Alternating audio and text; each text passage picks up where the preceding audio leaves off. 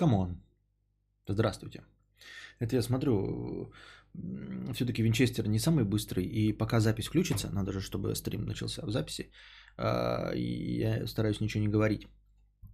Вот, здравствуйте, дорогие друзья, с вами вновь ежедневный подкаст Константина Кадавра, я его ведущий, император Толстантин. Позвонили мне газовщики, сказали, что первый документ готов, завтра, ну не завтра, завтра все-таки не поеду, пятница что-то не хочу, в общем, короче, со следующей недели поеду, узнаем, сколько в итоге мне э, засупонят, э, засуропят э, стоимость планирования, перепланировки или как там, в общем, это. Э, вам расскажу, потому что меня разные источники пугают разными дикими суммами от шестьдесят тысяч и больше. Вот. Еще запланировал... Я рассказываю, ребята, новости из своей деревенской жизни, потому что мне тупо больше нечего рассказать, никаких новостей больше нет. Посмотрел я, ничего за сегодня, блин, даже игр нормальных не анонсировали, ничего не произошло. Зато стабильность, зато стабильность, вот. Стрим Навального досматривал? Да? А, нет, нет, нет, нет. Я стримы Навального не смотрю, конечно, я осуждаю. А вообще в записи. Вообще в записи. Я в прямом эфире никогда не смотрю.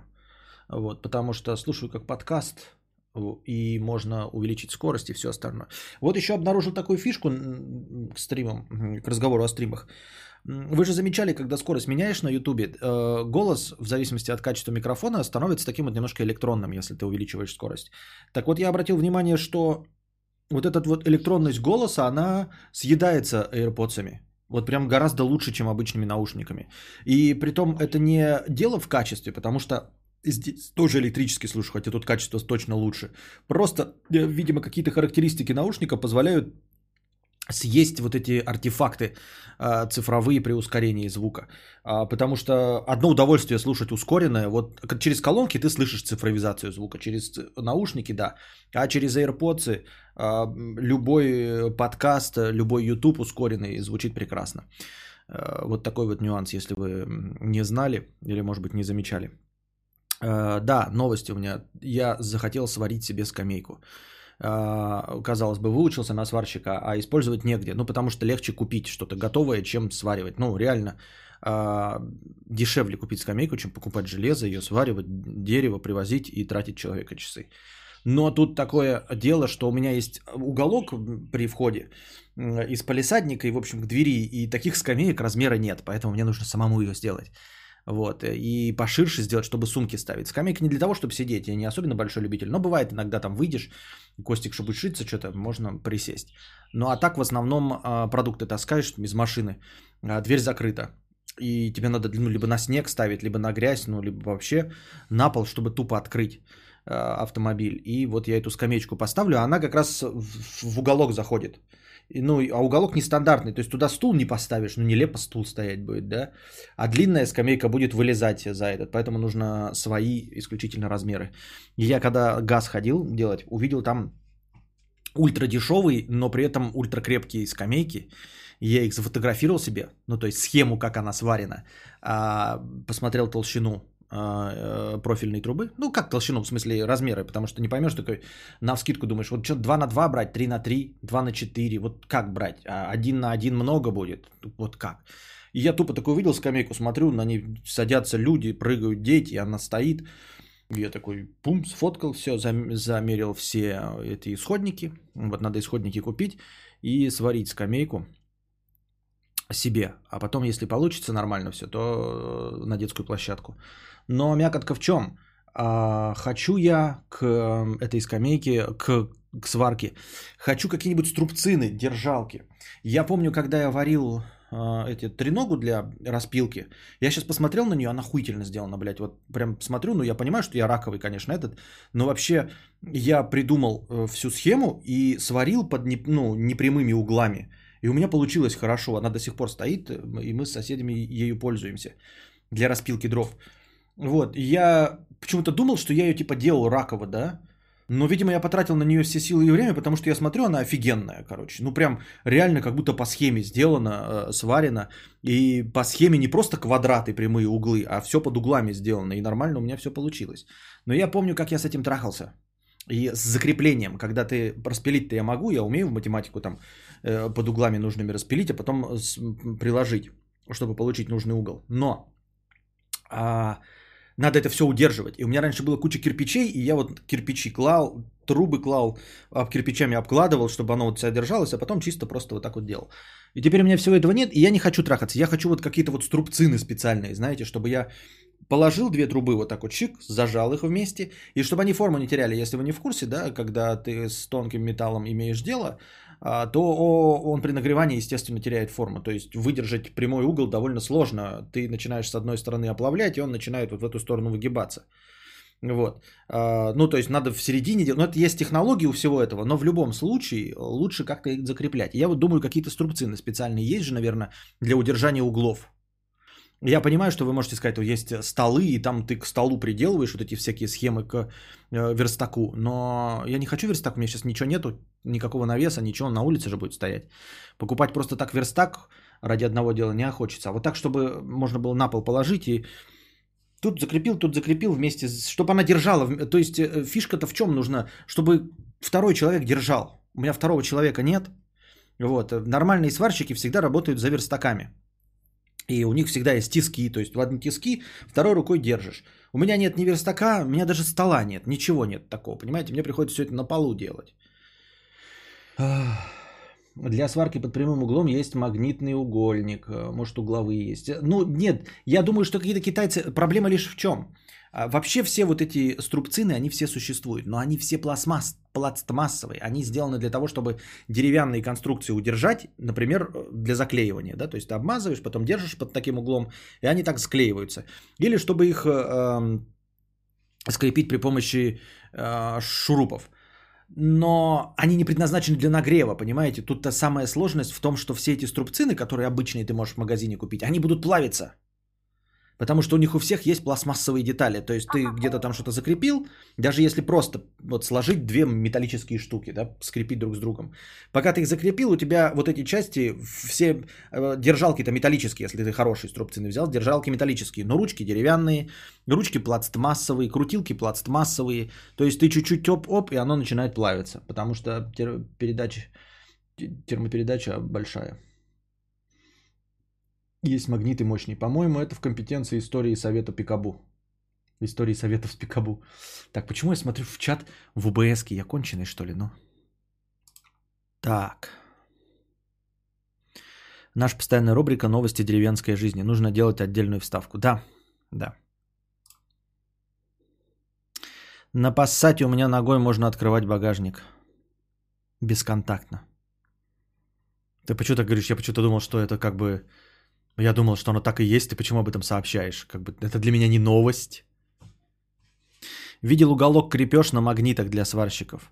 Я вот не очень понимаю, вы пишете магниты, магниты, как если не представляете? Причем здесь магниты? Что магниты-то делают или что это вообще? А, магнитный угольник. Что это такое? Я вот прям никогда... Магнитный уголок сварщика. Ну-ка посмотрим, что такое магнитный уголок сварщика. Хотя бы что визуально, что я должен искать. Ага.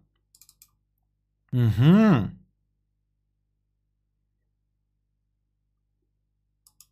Интересная канитель. Ну, я смотрю, они тут разные есть.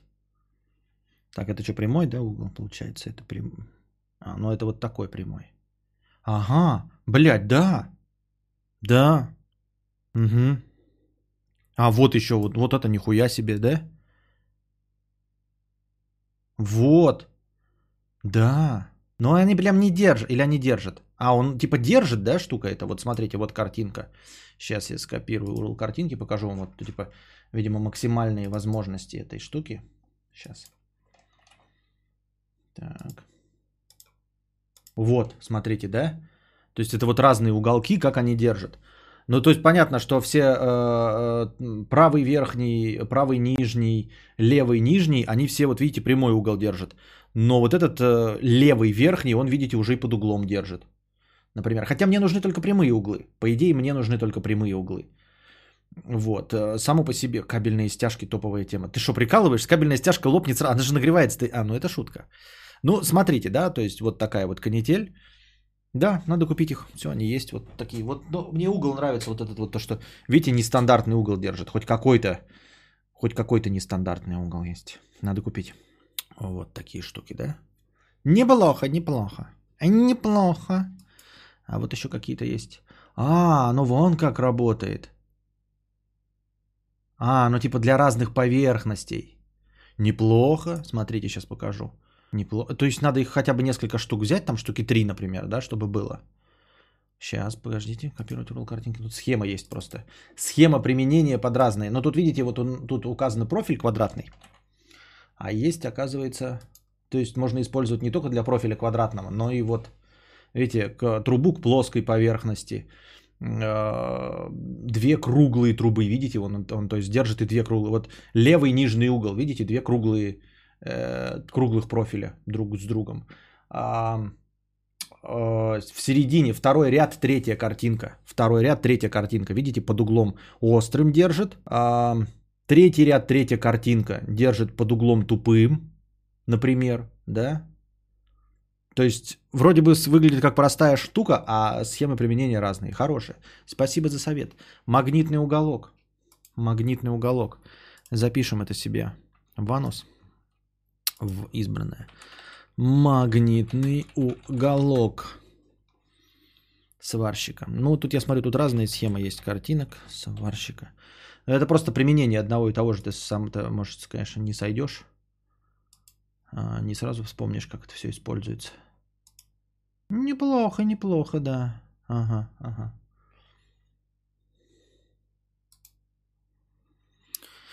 Так. Инсектоид, микроинфлюенсер, пират Карибского моря, сварщик. Уголок сварщика на магнитах металлический. Магнити, магнитит мощно. Понятно, будем знать. А, какие сериалы смотрел? Никакие. Что-то вот прям а, попытался посмотреть, значит, а, ну, если сериалы на старте, попытался посмотреть не космические войска с а, этим, с Майклом, а с Хью Лори попытался посмотреть вот этот, а, ну, где он, короче, круизным лайнером управляет в космосе. Что-то я не проникся, пока не проникся совершенно. Две серии посмотрел, что-то сдулся, пока ничего не интересует больше. А ты хозяйственный человек, ну типа у тебя везде гвозди забиты или есть вещи, которые годами не чинятся? Конечно нет, не хозяйственный. Есть вещи, которые годами не чинятся. Я стандартный человек, стандартный э, вот этот э, анекдотический муж и персонаж, типа Авеню пять, да. Э, стандартный анекдотический персонаж, то есть что-то делается, естественно, годами. А какие-то вещи делаются сразу э, по настроению, что-то тянется годами. Но что годами тянется, это то, что выбирается по-честному, ну, типа, блажь не, не настолько нужно, чтобы прямо сейчас делать, но вот тянется. Ну, например, я электричество себе не, до сих пор не могу провести в хатон. А суть в том, что я осенью, я сделал восемьдесят процентов, то есть я вс- внутри, я все практически раскидал. Я повесил уже эти лампы, э, осталось только спустить розетки и подключить это все к электричеству. И я вот этого не делаю. Мне лень. Оправдываю я это лень жарой. Ну, вот я стримлю вас до ночи, до глубокой, да, ложусь в четыре в пять, потом встаю в два часа дня. В два часа дня встаю и выхожу с Костей гулять. И гуляю, да, непосредственно до стрима. Ну, не в два часа, а в четыре часа там, да, плюс-минус туда. Выхожу гулять и гуляю полдня с Костей до непосредственно стрима, до восьми часов. Вот восемь часов я моюсь, вот пью, насколько успеваю, кофе и расчехляю стрим. Тут я хотел, кстати, вам пожаловаться, что у меня никак не получается в девять начать. У меня тут, короче, вот накопление именно дел в девять вечера, потому что Костик еще моется. И я не успеваю все это делать. Может быть, мне на девять тридцать перейти? Но типа все равно получается, что я вот в девять пятнадцать все время. Я зачехляю в девять, а переношу девять пятнадцать, девять двадцать пять. И все время вот где-то в этом промежутке девять пятнадцать, девять двадцать, девять тридцать начинаю. шесть часов гуляете? Да я, конечно, там это с перегибом сказал. Нет, не шесть часов. три где-то часа гуляю я примерно. Плюс-минус туда. Но мы выходим, пока жара. То есть я пока проснулся, в носу поковырял, поел. На улице-то все равно жара. Все равно не пойдешь в хатон что-то делать на жару. Понимаешь, там просто пекло ебучее. А с другой стороны, это пекло-то всего месяц. Что я до этого делал? Ничего не делал, блядь. Ебалом щелкал. Вот. Что-то делается сразу там. Прям сразу. Что-то, конечно, тянется. Не, не могу сказать, по какому принципу э, выбираются, какие дела делаются, какие нет. Три часа в носу ковырял. Перейдешь на девять тридцать, станет в десять. А в десять начало будет десять тридцать. Ну ты понял. Интересно, интересно, интересно. Ну, может, попробовать типа в девять, ну, как бы я и здесь обещал в девять, да, ноль ноль кровь из носа. Но я все равно же стараюсь начать в полчаса. То есть вы, в принципе, готовы. Никто же не бежит прям к самому началу. Даже у самого великого стримера Навального и то зрители постепенно нарастают, как и у меня. То есть никто к открытию, несмотря на то, что у него в восемь часов тоже старт, никто к открытию не приходит. Вот, к началу стрима. Что-то еще хотел сказать из... новостей. А нет, это все, вот это я и хотел сказать. Зачем нас спрашивать, все равно ты сделаешь как хочешь. Ну, катакумба. Проведем сначала, во-первых, опрос населения. Мы демократическая страна. И прежде всего, катакумба, вы решаете, во сколько будет стрим. Потому что вы главный, вы зрители. Вот. Я всего лишь ваш э, раб на лодке, который вас везет э, по волнам интернета и вечернего развлечения. Поэтому, конечно, вы, как зрители, в основном решаете. Вот как вы скажете, так и будет. Да, вы, скорее всего, скажете, что хотите на девять тридцать перейти. Это понятно все, но... И да, и уже решение принято, и будут стримы в девять тридцать. Но все равно, если вы вдруг скажете не в девять тридцать, то я, конечно, вас послушаю. Вот.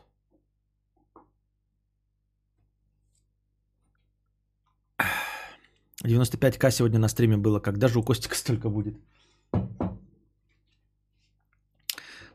Вы тут донаты лучше накидайте. Мне не надо количество зрителей. Тут, смотрите, у нас настроение кончится. Нет, двадцать один мне больше нравится. Можно не в двадцать один тридцать. Меня устраивает время, прямо как раз все дела закончил, и ты начинаешь. А что это за развлечение-то сюда? Образовываться захожу. Где еще узнаю про сечение хуя и услышу вертолеты? В любое время, но чтобы старт в установленное время, пожалуйста. Так он и так в старт в установленное время. Ну, в смысле, ты имеешь в виду, чтобы я не отходил от этой политики? Так я стараюсь от нее не отходить. If I could save time in a battle. Да что у меня опять через раз работает этот счетчик-то? Вот сколько мне зрителей опять не показывает. Ни ша. В Новосибирске уже почти два ночи. Если еще позднее, вообще смотреть живую нереально будет. Понятно, понятно.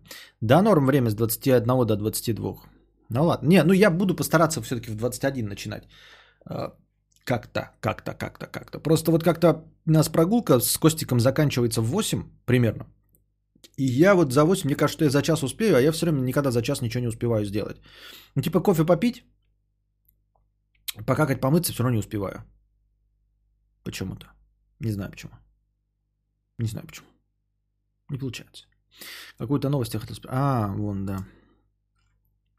Букашка. Впервые, ну или не впервые, конечно, но подкинула, но... Ой, не русская, мобильную версию подкинула. Кто ж так делает-то? А... Меня заинтересовало. Рэпер Моргенштерн рассказал о трате девять миллионов рублей в месяц. Р... Ну, просто такая заметочка, ни о чем, но есть о чем поговорить. Лясы поточить относительно чужих доходов, но на самом деле, конечно, не об этом. Российский рэпер Моргенштерн э, в эфире шоу «Чё кого» рассказал о трате девять миллионов рублей за месяц. двадцатидвухлетний хип-хоп-артист заявил, что за последний год ему удалось запо- заработать более восемьдесят миллионов рублей. Мне приходят средства с монетизацией, по словам Моргенштерна, за один кон... Признался, что хоть он и стал долларовым миллионером, он не понимает, на что тратит заработанные деньги. Так что его расходы за май составили девять целых четыре десятых миллиона рублей, а за первую половину июня семь целых пять десятых миллионов. В мае Моргенштерн был включен в список самых перспективных жителей страны в возрасте до тридцати лет. Рейтинг тридцать до тридцати ежегодно составляет журнал Forbes. Вот. Я к чему? Ну, конечно, у нас вызывает, во-первых, здоровую зависть, да, огромное количество денег Моргенштерна, но понятное дело, что это все заслужено. И дело не в том, что я не люблю рэп, там, это все понятно. Все мои шутеечки в сторону Моргенштерна, очевидно, что это потому, что я просто не люблю рэп. Ну, у меня же нет никаких претензий к нему, да. Естественно, это все заслужено. То есть люди хотят рэп, они получают тот рэп, который хотят, и за это платят деньги. Я к тому, что именно вот к словам о том, что он не знает, на что потрачено девять с половиной миллионов рублей, и я его понимаю. И я его понимаю.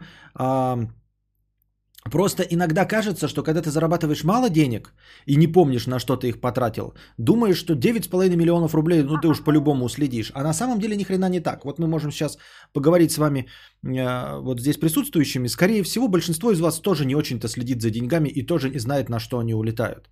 Я к тому, что я не знал, на что улетают сорок тысяч рублей, не знаю, на что сейчас улетают сто двадцать тысяч рублей. Я, конечно, могу вам назвать пару покупок, да? Наушники, там, э, ремонт э, этого экрана жене. Э, например, коляску, если бы мы покупали, но сейчас нет, но вообще покупали, да, например. То я на это могу назвать э, ушли деньги. Но остальная часть, она все равно профукивается легко и просто. И все. Я к тому, что какие бы деньги ни были, ты их все равно профукаешь. Вы скажете, ну как, кто-то же копит? Нет, нет, естественно, можно копить. Я тоже пытаюсь копить на э, этот, на стримхату, у меня не получается. Но я имею в виду, за исключением вот конкретно покупок, будем считать, что откладывание на стримхату – это покупка. Я к тому, что сколько бы я ни отложил на стримхату, остальная часть, какова бы она ни была, она улетучивается непонятно на что. Понимаете, я вот купил наушники, отремонтировали жене телефон и отложил на стримхату. Но остальная сумма, она все равно больше, чем сорок тысяч. И она улетела непонятно куда и как. Это к тому, что я даже в последнее время алкашку не пью. Например. Да? Почему и чтобы что? Да кто его знает почему. И вот видите, вот пример того, что у Моргенштерна доход в десятки раз больше, чем у нас. У него, он потратил десять миллионов. И тоже хуй его знает куда. Потратил это десять миллионов. Вы скажете, ну как это? Нет, конечно, он как и я. Я могу в своих э, масштабах сказать, я наушники купил. А он в своих масштабах, скажем, скажет, я купил за, вот, из этих десяти миллионов на четыре миллиона, там, например, мавш, мав, мавшину. А остальное все равно профукано вот куда-то. Понимаете? И это расстраивает. Это на самом деле расстраивает, э, знаете чем? Что никогда не будет излишек денег. Вот чем расстраивает. То есть для того, чтобы был излишек денег, надо прям стараться. И надо стараться вне зависимости от того, какой у тебя доход. Понимаете? Чтобы, смотреть, я к тому, что вот у вас есть кубышка, куда вы складываете, да? И для того, чтобы вот вы такие, вот получил месячную зарплату. Ну, берем условно, да? И вы тут такие, фух, в эту кубышку кинули. И тратите, тратите, тратите, тратите, несмотря. А в конце месяца хуяк. И из кубышки осталось еще куча. Вы в следующий раз месяц положили, да, опять тратите вообще несмотря. В конце месяца открываете, а остаток еще больше, потому что предыдущий месяц остался и этот. Вот так не будет. Вот к чему я говорю. Понимаете? Если будет вот у вас десять тысяч, вы положите их в кубышку. Если вы не будете следить, то вы откроете в конце месяца кубышку, десяти тысяч нет. Если у вас будет десять миллионов, вы положите эту кубышку десять миллионов, в конце месяца откроете и будет пусто. Так же, как при десяти тысячах. Вот в чем вся фишка. Если вы не следите за деньгами, если вы не напрягаете жопу, то вы не становитесь богаче от того, что у вас есть. Ну, я имею в виду не богаче, у вас не остаются никаких денег, сколько бы вы ни получали.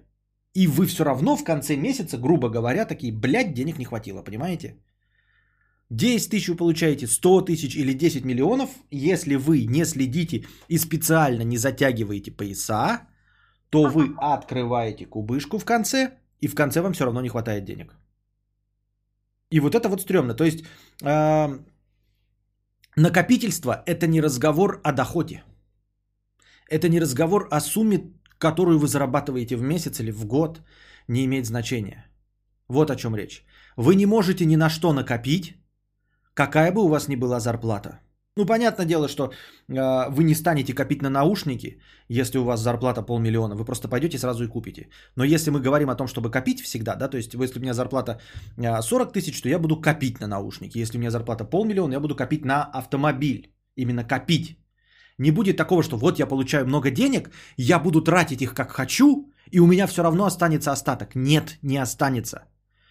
Если вы всегда не будете себя ограничивать, остатка не останется даже со ста миллионов. Вы даже сто миллионов будете профукивать, все равно не... Ну, сто миллионов, это, конечно, условно. Просто до такой ситуации ни, ни, никто из нас не доживет, когда будет сто миллионов в месяц. Вот. Возможно, при ста миллионах вы просто не будете... Вы не сможете в мире ничего найти, чтобы потратить такие деньги раз в месяц, да? Вот. Но в целом, вы понимаете, да, масштаб трагедии. Сколько бы вы ни зарабатывали, если вы не начнете э, э, потуже затягивать пояса, то нихуя у вас не будет оставаться никогда, вне зависимости от зарплаты.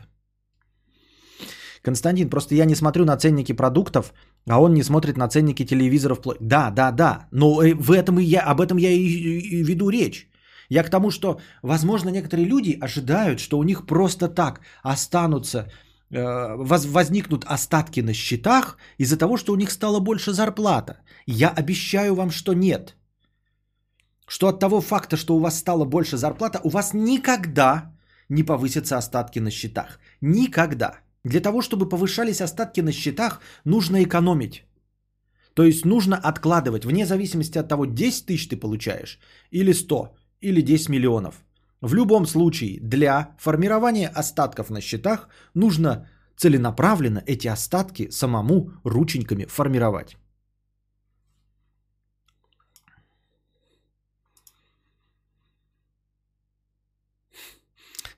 Константин, я очень надеюсь, что никто из нас не доживет до зарплаты сто миллионов в месяц, как в девяностые. Да-да-да. А булка будет стоить при этом двадцать миллионов. В США считается, что уровень жизни не растет, если имеешь, если имеешь сто пятьдесят тысяч в год. Потом появляется вариант покупки роскоши и статуса. То есть до сто пятьдесят тысяч в год ты типа не, не растешь нихуя, да? То, то же самое, ты просто э, покупаешь сначала дешевый продукт, потом дорогие, а как бы качество жизни не улучшается. Возможно. Но вот интересно, да, то есть какие-то проведены исследования, чтобы понять это все. Почему у меня не работает счетчик? Вот сколько зрителей? И мне так нравится следить, когда переваливает за полмиллиона. А... Ой, за полмиллиона, за полтысячи. А когда не переваливает, я вот, ну что такое? Ну сколько зрителей вот сейчас смотрят? Ну что-то меня не показывает.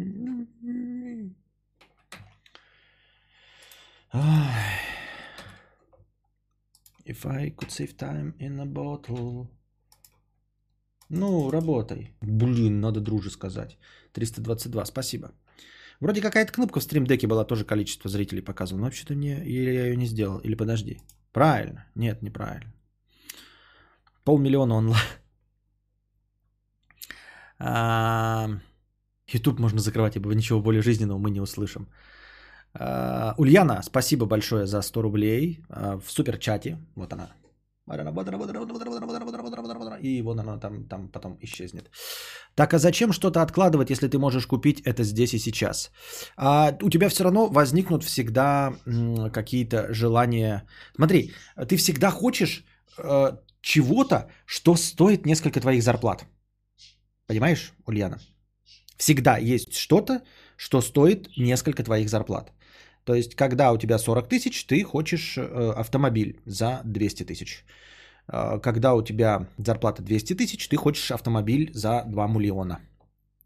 Когда у тебя несколько десятков миллионов, ты хочешь яхту за двести сорок миллионов. Понимаешь? Ну, а о больших доходах мы ничего не знаем, поэтому там хуй его знает, чудеса, может, какие-то творятся. Ну, такой простой пример дебильного придуманного правила, что часы должны стоить одну зарплату. Вот. Поэтому мои часы стоят триста пятьдесят тысяч рублей. Напоминаю вам, что по мнению некоторых людей я зарабатываю триста пятьдесят тысяч рублей в месяц. Ох, как это хотелось бы, чтобы это было правдой. Так вот. Часы должны стоить одну месячную зарплату. Полностью. То есть ты не можешь купить часы, не накопив денег, потому что ты иначе не будешь есть. Правильно? То есть, чтобы купить часы, по идее, тебе нужно два месяца жить на пятьдесят процентов от зарплаты. Вот. Соответственно, если уложить правило, что часы должны стоить зарплату, то вне зависимости от того, какая у тебя зарплата, тебе все равно придется копить. Правильно? Если у тебя зарплата в десять тысяч рублей, то часы у тебя должны быть стоить десять тысяч рублей. Значит, ты в мае должен пять тысяч отложить, в июне должен пять тысяч отложить. Если у тебя зарплата десять миллионов рублей, значит часы у тебя должны стоить десять миллионов рублей, значит в июне ты должен отложить пять миллионов, в августе э, должен отложить пять миллионов рублей. В любом случае нужно копить. Это вот к твоему разговору, почему, что богатые купят то, что хотят. Нет, не купят, потому что все равно, вот, вот тебе экстраполяция такая, да, вот тебе... Э... прогнозирования расходов. А имея э, российские права, сильно тяжело ездить по зарубежным дорогам. Ну, ты бы смог спокойно по Шри-Ланке той же передвигаться. Э, по Шри-Ланке на мопедике, да, на автомобиле нет. Э, дело не в рус- российских правах, а в ну, совершенно другом темпе езды, во-первых. А во-вторых, там очень много мопедиков. Это совершенно другая езда на автомобиле. У нас на, за рулем сидел Владимир. Но Владимир, э, во-первых, опытный водитель. Во-вторых, он... опытный в других государствах ездить, да, и во-вторых, он ездит в Питере, а Питер это такая же, ну, Москва и Питер это не вождение в России, понимаете, это совершенно другие условия, совершенно другим темпом езды, я уже сколько раз сравнивал, говорил, что я не смогу в Москве даже ездить, вот, это при том, что в Москве только автомобили, но он натренированный среди небитых идиотов, Владимир, поэтому он смог среди небитых шри-ланкийцев варьировать, и все у него было прекрасно.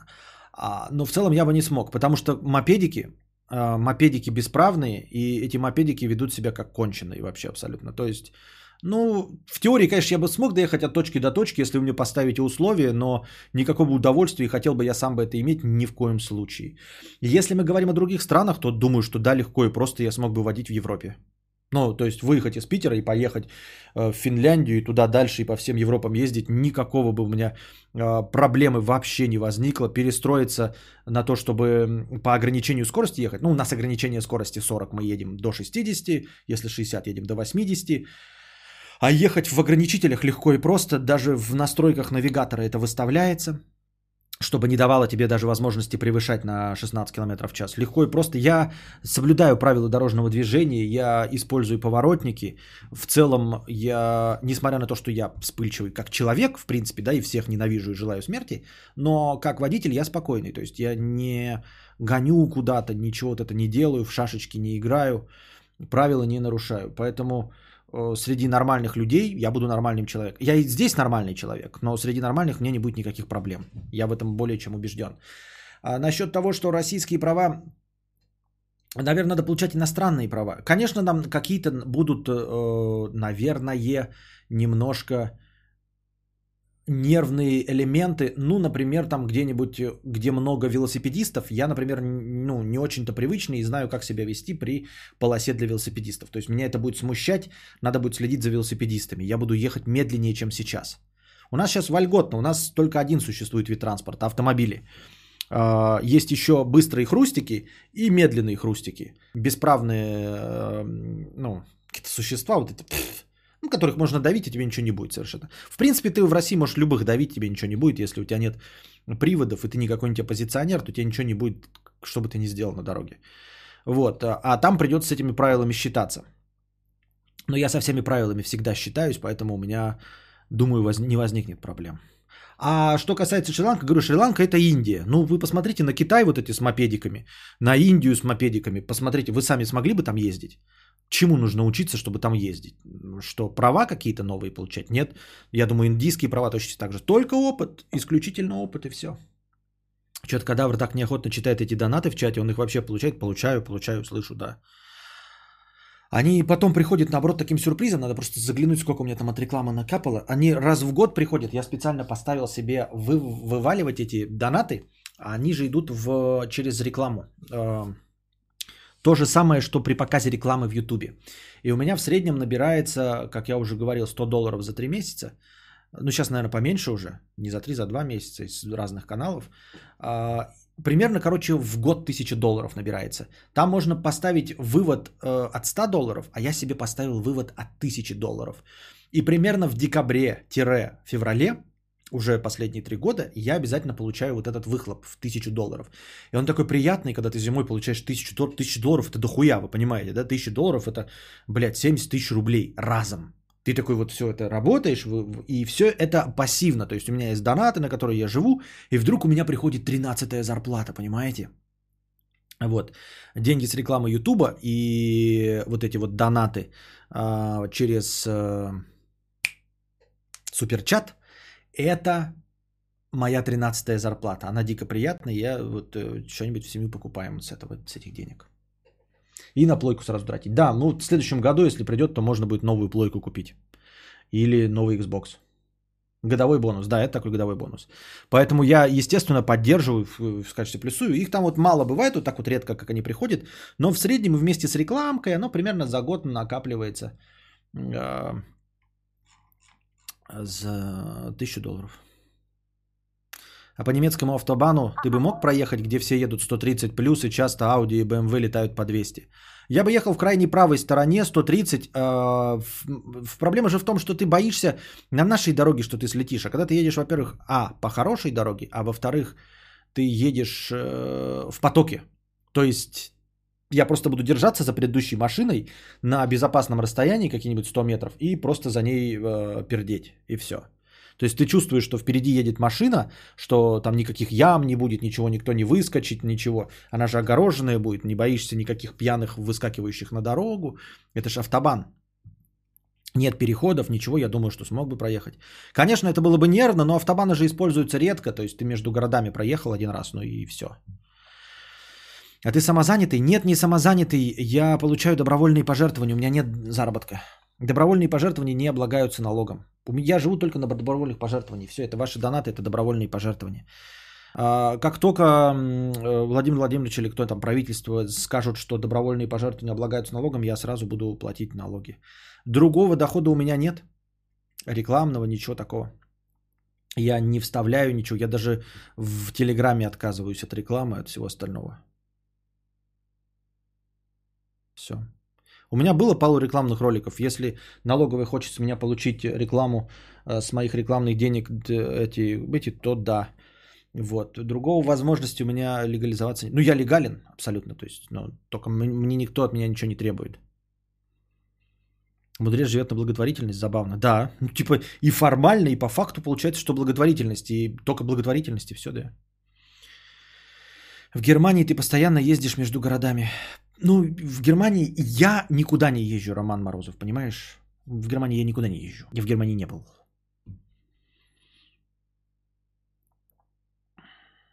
А я добровольные пожертвования принимаю, добровольно в благодарность рисую бесплатно картинки. В принципе, да. По идее, да, вот я тоже не понимаю. То есть можно и как бы, ну, заставят, скажут, что-то, блядь, донаты. Ну, когда выведут донаты из добровольных пожертвований, да, все нормально будет.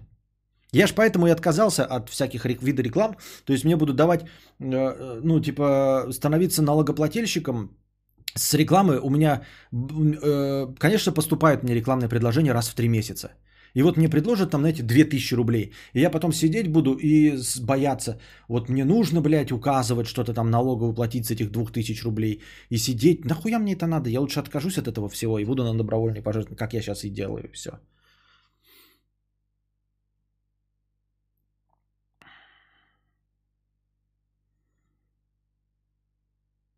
Как говорит Бояршинов, профессиональный нищий. Э, профессиональный нищий прибеднестин нищавр. Напоминаю вам.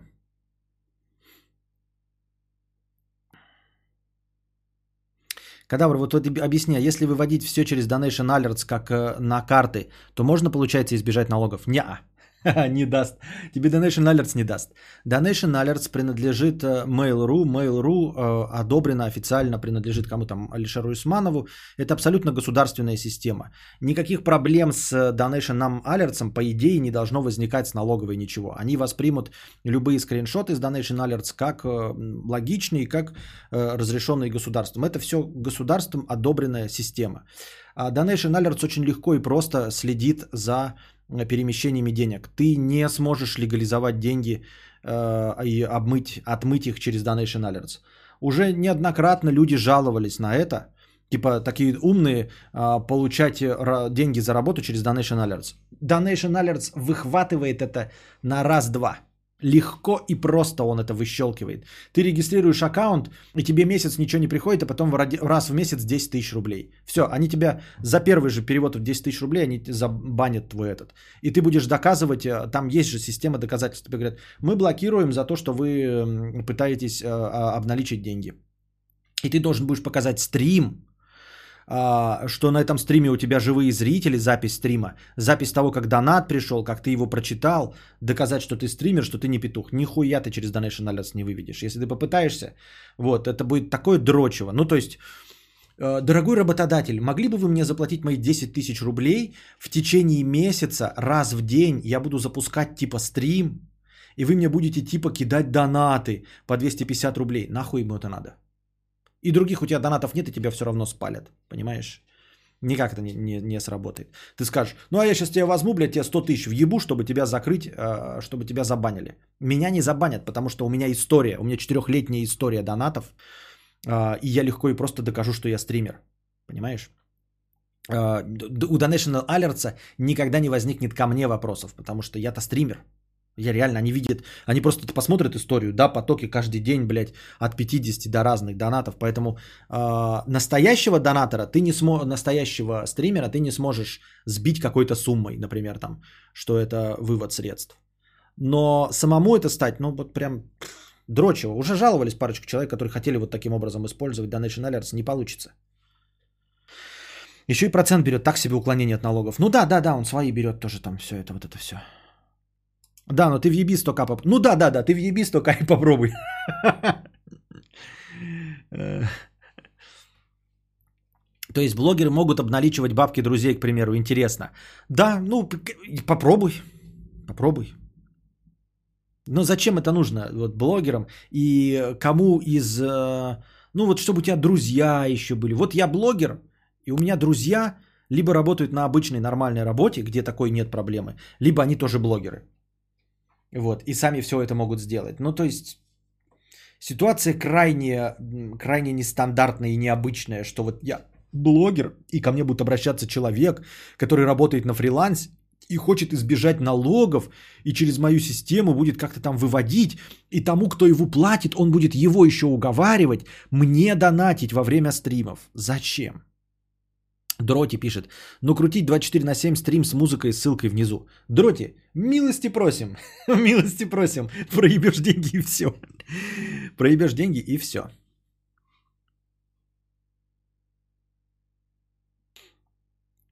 Кадавр, тебе скоро гангстеры начнут использовать для отмывания денег, как в Озарке. Во-первых, я Озарк не смотрел, что-то четвертый сезон там, да, я не знаю про что это. А, во-вторых... Но это быстро вычислится, понимаете? У меня донаты по пятьдесят рублей. Завтра к тебе мафия придет за обналичкой пятьдесят миллионов за пару процентов на стримхату. Да сейчас. Ам... Нет, такие суммы ты не, не, не прокатит. Я, через Donation Alerts ты, по-моему, даже не можешь там а, задонатить, по-моему, миллион рублей не можешь. Кто-то же говорил, проверял, что типа Donation Alerts не даст задонатить такие суммы. И какой смысл, блядь, через... Да ну, мне кажется... Ну, то есть, если бы я такой был на месте преступника, да? Да ну? Пиздец, эта схема. Она все равно проходит через меня. Я остаюсь человеком, и остается Donation Alerts. И так рисковать, а вдруг не пройдет? А вдруг не пройдет? Ну, типа, понимаете, одно дело, есть преступная схема, о которой никто не знает, а другое дело, когда уже известно, что Donation Alerts может прикрыть. То есть, он в любой момент может забанить. А забанит он с суммой денег. Понимаете? Он же не забанит, типа, переведет деньги, а потом такой, а-та-та, и тебя забаним. Нет, тебе придут деньги, и он их не выведет, а тебя забанят вместе с деньгами. Ей-богу, все схемы уже придуманы. Да, я что-то тоже не очень понимаю. Такие какие-то... Один из первых твич-стримеров, Реквел, покончил с собой из затянки. Слышал? Осуждаем суицид. И эту новость не обсуждаем, потому что мы осуждаем суицид.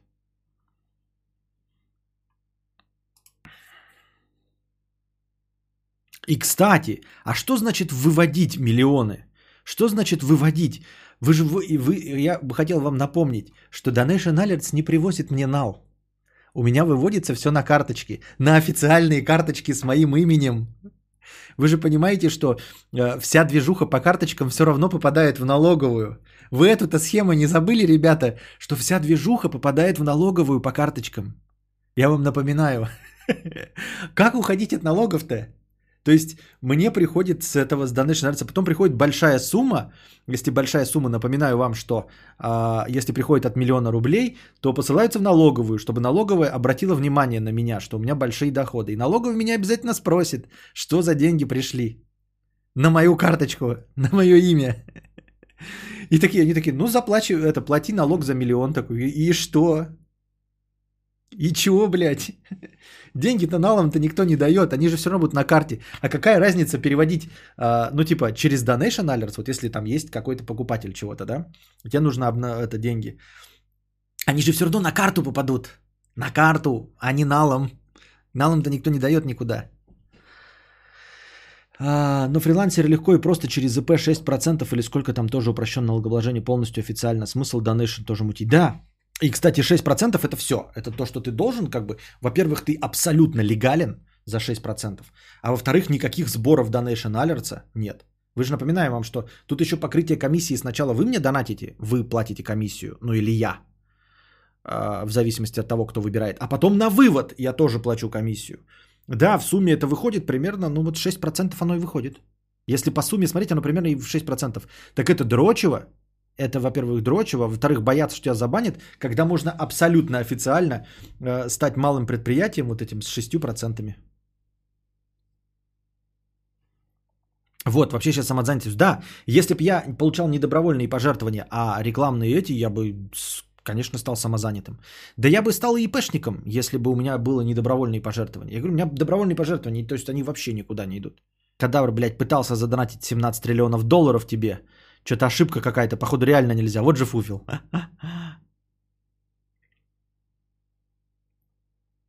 Тебе приходят донаты деньги, ты чист, это же пожертвование. Ты снимаешь их с карты в нал и отдаешь отмывщику. Во-первых, ты, как я уже сказал, отплатишь ты все равно эти шесть процентов, ты все равно потеряешь. Как минимум шесть процентов ты потеряешь. А почему нельзя сделать тогда действительно предприятие, вот Иван Алексеев, ты спрашиваешь, почему нельзя сделать предприятие, я типа рисую картины. И вот мне переводят просто ну, деньги, я за картину плачу чистые шесть процентов, и ничего не боимся мы. И абсолютно легально. Чтобы что делать махинацию с Donation Alerts?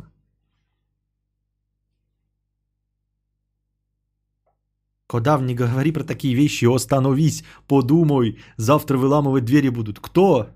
За что? Я-то абсолютно легален. И вы говорите, вот я говорю, у меня это четырехлетняя история. Четырехлетняя история небольших денег. Я вот тоже не уверен, вы такие говорите. Если у меня придут деньги сто тысяч, меня может сразу и прихлопнут. Я имею в виду Donation Alerts. У меня таких денег-то никогда не было. Поэтому вполне возможно, что они следят еще и за суммами. Я просто никогда на это не напарывался.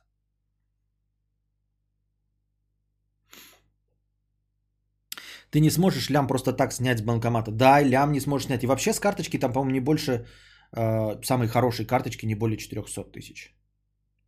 Ты потом играть пойдешь? Вот что. Не знаю. Не знаю. Я не знаю. Я не знаю, правда. Тут гении их экономических махинаций сидят. По пятьдесят рублей не могут скинуться на настроение, но каждый знает, как миллион отмыть. Костя, хотел задонатить миллион, не получилось. Пытался задонатить десять рублей, тоже нет. Походу, тебе вообще донатить нельзя. Да-да-да, разговоры об отмывании денег тех, у кого денег нет. Надо эту рубрику заводить уже. Раз, это разговоры о деньгах, которых у нас нет. Трайн, гонки, Warzone. Да, ну, я не знаю, сколько продлится стрим. Вот, судя по тому, сколько настроения осталось, стрим продлится очень мало, и мы можем поиграть. Но вдруг сейчас что? В принципе, я не против поиграть, но я не знаю. А тогда на Шри-Ланке тебе больше тридцати задонатили не было вопросов после? Нет, не было. тридцать, в принципе, мне донатили уже и до этого было. Но это не, ну, это же разные донаты, во-первых, были. Вывод за раз был тридцать, да?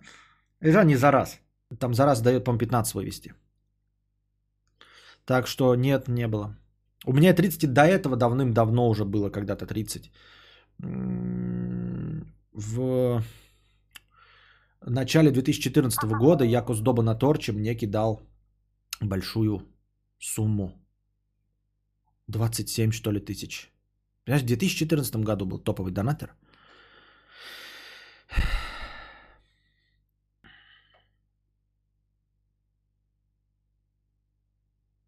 Как можно заметить, отмыть деньги легче, чем заработать. А, вообще разговор, о каком отмывании идет речь? Мне казалось всегда, то, что я по кино смотрел, отмывание – это легализация огромного количества денег. Я к тому, что, ну типа пять миллионов не надо легализовывать вообще. Нихуя не надо легализовывать пять миллионов рублей никому и никогда. Никакой преступной организации, я имею в виду. Понимаете? В моих масштабах, где я вот зарабатываю там по сто пятьдесят тысяч, нахуя что легализовывать пять миллионов? Кому они нужны? Ну, их легализовывать. Ни у кого вопросов никогда к ним не возникает, к этим пяти миллионам. Чтобы что? Легализация – это когда у тебя вот стоит фура денег. И тебе их нужно внести на счета, чтобы удобно ими пользоваться, этими деньгами. Вот прям фура денег стоит. Вот деньги, фура полная денег. И тебе их нужно как-то вот зани- за, это, в банк занести. Просто в банк занесешь, банк от, отправит в налоговую. И ты такой думаешь, ну вот как их легализовать? Хорошо, все, вот вопрос. Я к тому, что я сейчас пойду в банк, вот пятью миллионами рублей, прям пять миллионов рублей. И у меня банк не спросит, откуда у меня пять миллионов рублей. Вот явно же не спросит. Вот я принесу чемодан, вот пять миллионов. Он не чемодан, кстати, да? Если пятитысячками, это будет выглядеть вообще хуй да ничего. Я принесу. Даже если они спросят, я просто скажу, накопил. Вот накопил. И люди такие скажут, ну, накопил, да. И налоговая скажет, накопил. Вы понимаете, да, что обычному человеку нихуя не надо, блядь, чтобы пять миллионов легализовать. А я тут со своими, блядь, ста пятьюдесятью тысячами, блядь, прыгаю туда-сюда, блядь. И кто-то, блядь, захочет, ну, хитрая схема, нахуй. Чтобы что? Дарья Каплана, почему я кидаю три тысячи, а он снимает только пятьдесят рублей?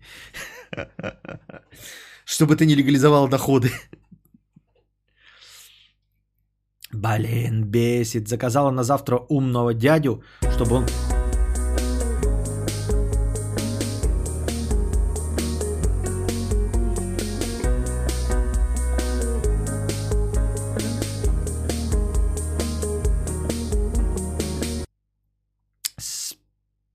Спасибо, Дарья Каплан, за пять тысяч рублей. Вот у нас и хорошее настроение повысилось. Спасибо большое. Заказал на завтра умного дядю, чтобы он поковырялся в ПК. По поводу даты договорились сначала с компанией, потом еще и с ним лично. Сейчас написал, что отправляют в командировку и приедет во вторник. Но это типа официальная услуга или это дядя, твой дядя, брат отца, брат матери? Я не знаю, почему сначала пятьдесят, потом пять. Не знаю, почему так снимается. Кто его знает? Видимо, какая-то ошибка. А вы в Ultimate Chicken Horse играли? Не помню такого стрима или пропустил. Не, не играя. Мне кажется, нормально было поиграть с Букашкой, Андрюшей или подписчиками. Понятно. Может быть, они твои налоговые не отчитываются или отчитываются на шри-ланкийском, а ваша налоговая такая, шо? Шо они тут пишут? Ой, пошли вы нахуй, чучмеки.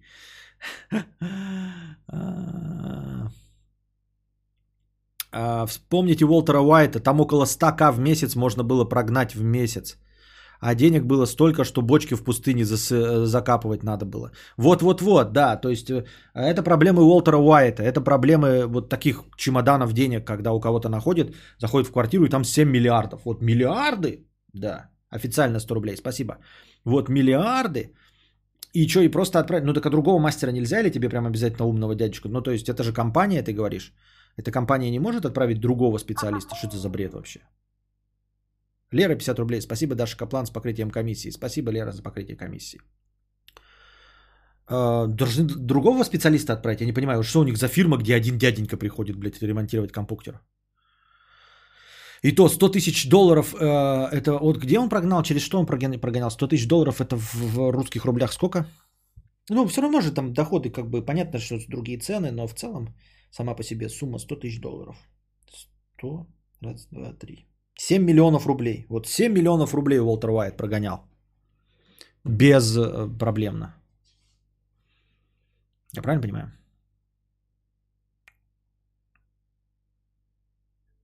Так, вот как выглядел бы Мавроди, живи он в Белгороде. Не знаю, как выглядел бы Мавроди, живи он в Белгороде. И как бы он с вами разговаривал. На самом деле, все по-честному. Вы мне донатите деньги, добровольные пожертвования. Вот. Все у вас хорошо. Эта схема работает. Вы добровольно жертвуете, стрим идет. Никакого обмана нет. Две руки надо, да? Две руки, что ли? Я, блядь, не помню что-то.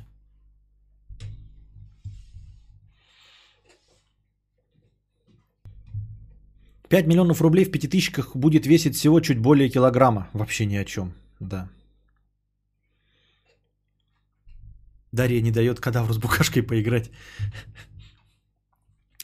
Donation Lovers, видимо, после таких разговоров подумал, что ты отвлекаешь внимание этим разговором и пытаешься обналичить пять ка.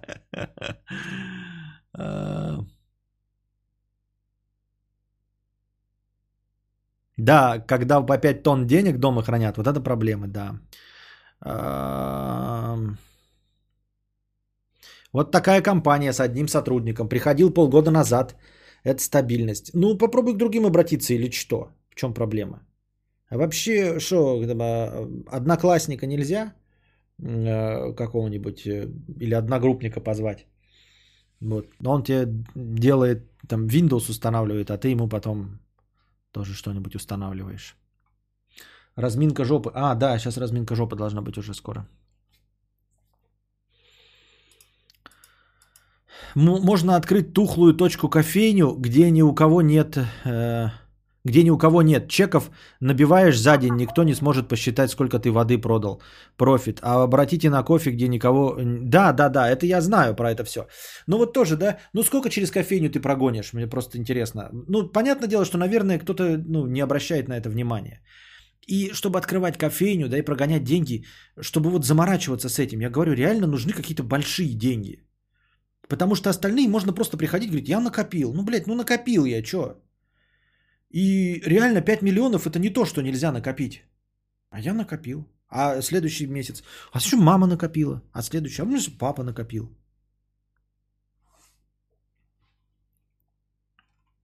А я в детстве вообще не понимал, что такое интернет. Всегда мечтал увидеть этот интернет и посмотрел, как, посмотреть, как он выглядит. Ну, это как в ай ти Crowd было, когда они коробочку-то ей дали. Это и есть интернет с кнопкой. Если кнопку нажать, типа весь интернет сломается. В Штатах же были эти отмывки денег в прачечных. Ну, это, да, любой мелкий бизнес, по идее. Ну, откуда мы что вообще в этом все понимаем? Да? Но чисто теоретически, то, что в американском кино насмотрели, это когда у тебя есть бизнес, который неотслеживаемый. Ну, то есть на строительстве ты хуй отмоешь, потому что там большие объемы, тебе нужны официальные корреспондентские счета, вот это вот вся залупень, да. А мелкий розничный бизнес, неотслеживаемый. Ну, вот как кофе поставить, да, прачечный. Прачечный тоже хорошо, потому что кофе ты такой, типа, э, если попытаться отследить, да, взяться аудитом, то кофе, например, ты начнешь продавать э, кофе на десять миллионов. Мне скажут, ты что, охуел, что ли? Скажешь, а, блядь, у меня кофе уровня Старбакса. И они скажут, ну, тогда ты должен тратить на кофе. Покажи нам чеки, как ты потратил на кофе. И тебе нужно будет еще где-то надыбать чеки, что ты потратил на кофе, потому что ты на десять миллионов продал, у тебя должно было, блядь, уйти три тонны кофе, который ты должен был купить. В этом плане сфера услуг гораздо лучше, да, прачечная. Скажем, можно, например, подумать о, например, этих парикмахерских, да, но парикмахерская тоже легко вычисляется, что через парикмахерскую не может пройти больше, там, например, сто людей в день, правильно? сто людей в день по пятьсот рублей, мы получаем пять тысяч. Как у вас могло в день образовываться пять миллионов? Просто невозможно, да, через один человек не может э, стричь в день э, э, это семьсот человек. Ну, не может. Никак семьсот человек стричь. Поэтому пропускная способность не позволяет. А прачечная, например, позволяет, да, ты открываешь большую прачечную, у которой пропускная способность там, да, там тысяча костюмов в день. На самом деле ни одного, но пропускная способность тысяча. И не надо ничего покупать. Ну, типа, мы просто чистим их, просто чистим и все. Вот, Пабло Эшкобар отмывал миллиарды через таксомоторную компанию. Да, вот услуга таксомоторной компании. Но не знаю насчет как там одного. То есть всегда, в принципе, отслеживание-то есть. Что одно такси не может э, столько денег зарабатывать. В эн зэ девяносто процентов парикмахерских это отмывка денег, ибо чеков почти нигде нет и берут толканал. Толканал. Дык стучится сотрудник налоговой в дверь такой, покажите чеки на кофе, покажите чеки на кофе. Да пошел ты нахуй. Ты что-то не очень поним, понимаешь, не хочуха, не умеха. Не так все работает в России. У нас в России тебе просто сначала э, говорят, э, заплатите налоги с э, вот этого кофе и все.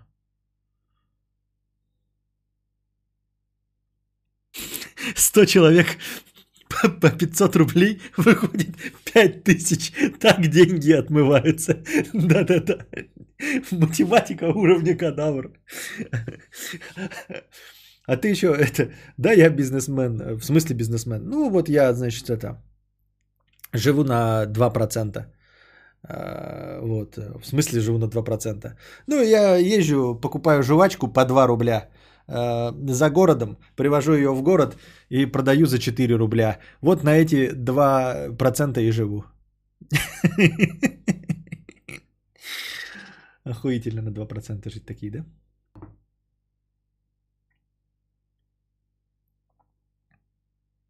В России за двести рублей счет блочат. Что за... Какой счет у тебя заблочили? Костя, ты какое-то время назад говорил, что страдаешь от коверкания слов. Я думал, что ты шутишь, но пару дней назад я сказал «эпиздо», и люди на меня как на ебанутого посмотрели. Страшно. А ты думал, а ты думал. Ты еще когда скажешь «педерач», так вообще будет хорошо. Или «секс». Кость, так, у Эскобара, согласно фильму, было три машины такси, и это была самая успешная таксомоторка в мире по документам. Шлюхарни, если легализуют идеальный вариант отмывки, как мне кажется. Шлюхарни. Шлюхарни. Шлюхарни. Да что за слово-то такое? Его даже нет. Его никто вообще не использует. Шлюхарни. Бордель, я не знаю, проституточная. Шлюхарня.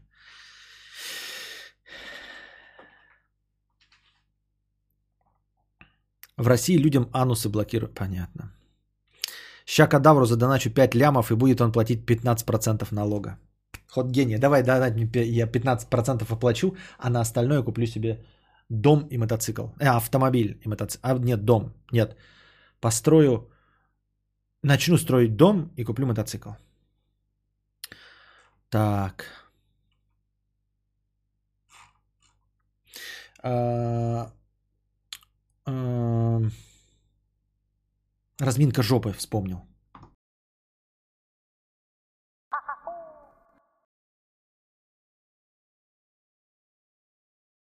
Я вот тут подумал, я уже об этом, надеюсь, вы наговорились за все это время про отмывание денег, которых у нас нет. Я вот тут подумал, я уже об этом вам говорил, про, про то, что у нас... Вообще в мире, в нашем ханжеском вонючем мире, неприм... неприлично говорить про секс, неприлично, значит, детям показывать секс, не... ну, детям я имею в виду хотя бы подросткам там даже, и вообще э, эту тему всячески табуировать. При этом тема убийства, что разрешено, ой, что запрещено, вылетала, а, вылетаю, при этом убийство, которое запрещено всеми законодательствами, всеми религиями всех миров, легко и просто показывается по телевизору, в кино, популяризируется бандитство, криминал и все остальное. И даже хорошие герои все равно плохих убивают, хотя убийство запрещено в любом виде. Понимаете? То есть в абсолютном большинстве стран и смертная казнь тоже запрещена. То есть даже если маньяк есть и доказано, что это маньяк, его все равно не а, убивают. Но даже если а, не забывать о том, что где-то есть смертная казнь, все равно, согласно всем законам всех миров, а, ничего нельзя делать без суда и следствия. При этом в кино какой-нибудь там Шварценеггер, Брюс Уиллис легко убивает, и нам это показывают по телевизору. Но если это пятьдесят оттенков серого, то это не, нельзя показывать ни по телевизору, нигде, и только до восемнадцати лет, и только в кинотеатре, и то по большому разрешению родителей. Хотя сам по себе вопрос секса – это вопрос жизни. Это то, что дарит жизнь. Это то, что распространяет человечество на Земле. Секс – это самое, ну вот я имею в виду секс, любовь и все, что с этим связано, с межполовыми и не межполовыми, в любом случае, даже если это гомосексуальные связи, они за добро, понимаете? Вот э, любые сексуальные отношения, они не про то, что убивать, они про жизнь. Про то, что становиться счастливее, про то, что делать э, мир ярче. Вот все любовные истории, все про любовь, все про это говорится. И секс, он про то, что рожать детей, про то, что наполнять наш мир жизнью. И это при этом табуированная тема. То есть ты зайдешь в магазин, ни один боевик у тебя не будет скрыт, а вся порнография будет в специальной комнате. вся порнография, где прока- показан процесс возрождения человечества. Это я, вот, вот эта тема начальная, которой я вам уже миллион раз удивлялся, да, вот этой абсурднейшей ситуации, при которых, при которой как, пока, как убивают людей, могут показать тебе прям по новостям, а как трахаются люди, нельзя никому показывать, это нужно замалчивать, этого нужно стесняться, нужно обрастать комплексами, ни с кем об этом не разговаривать, и, и вообще писька не стоит. Вот. И я подумал насчет, помните, мы говорили как-то э, про многоженство, ну и мы знаем, что многоженство вот запрещено э, законодательствами тоже абсолютного большинства стран. Под многоженством я сейчас имею в виду и многомужество, просто многомужество звучит э, на русском языке не очень, в общем, многобрачие, да. Э, я вот сейчас пока был занят, э, подумал, а почему многобрачие запрещено? Ну вот, ну вот почему? Ну типа э, у каждого э, закона есть какое, какая-то предпосылка. Убивать людей плохо, потому что, ну, каждая жизнь важна. То есть в главенство какого-какого? Личность, правильно? У нас есть личность и свобода.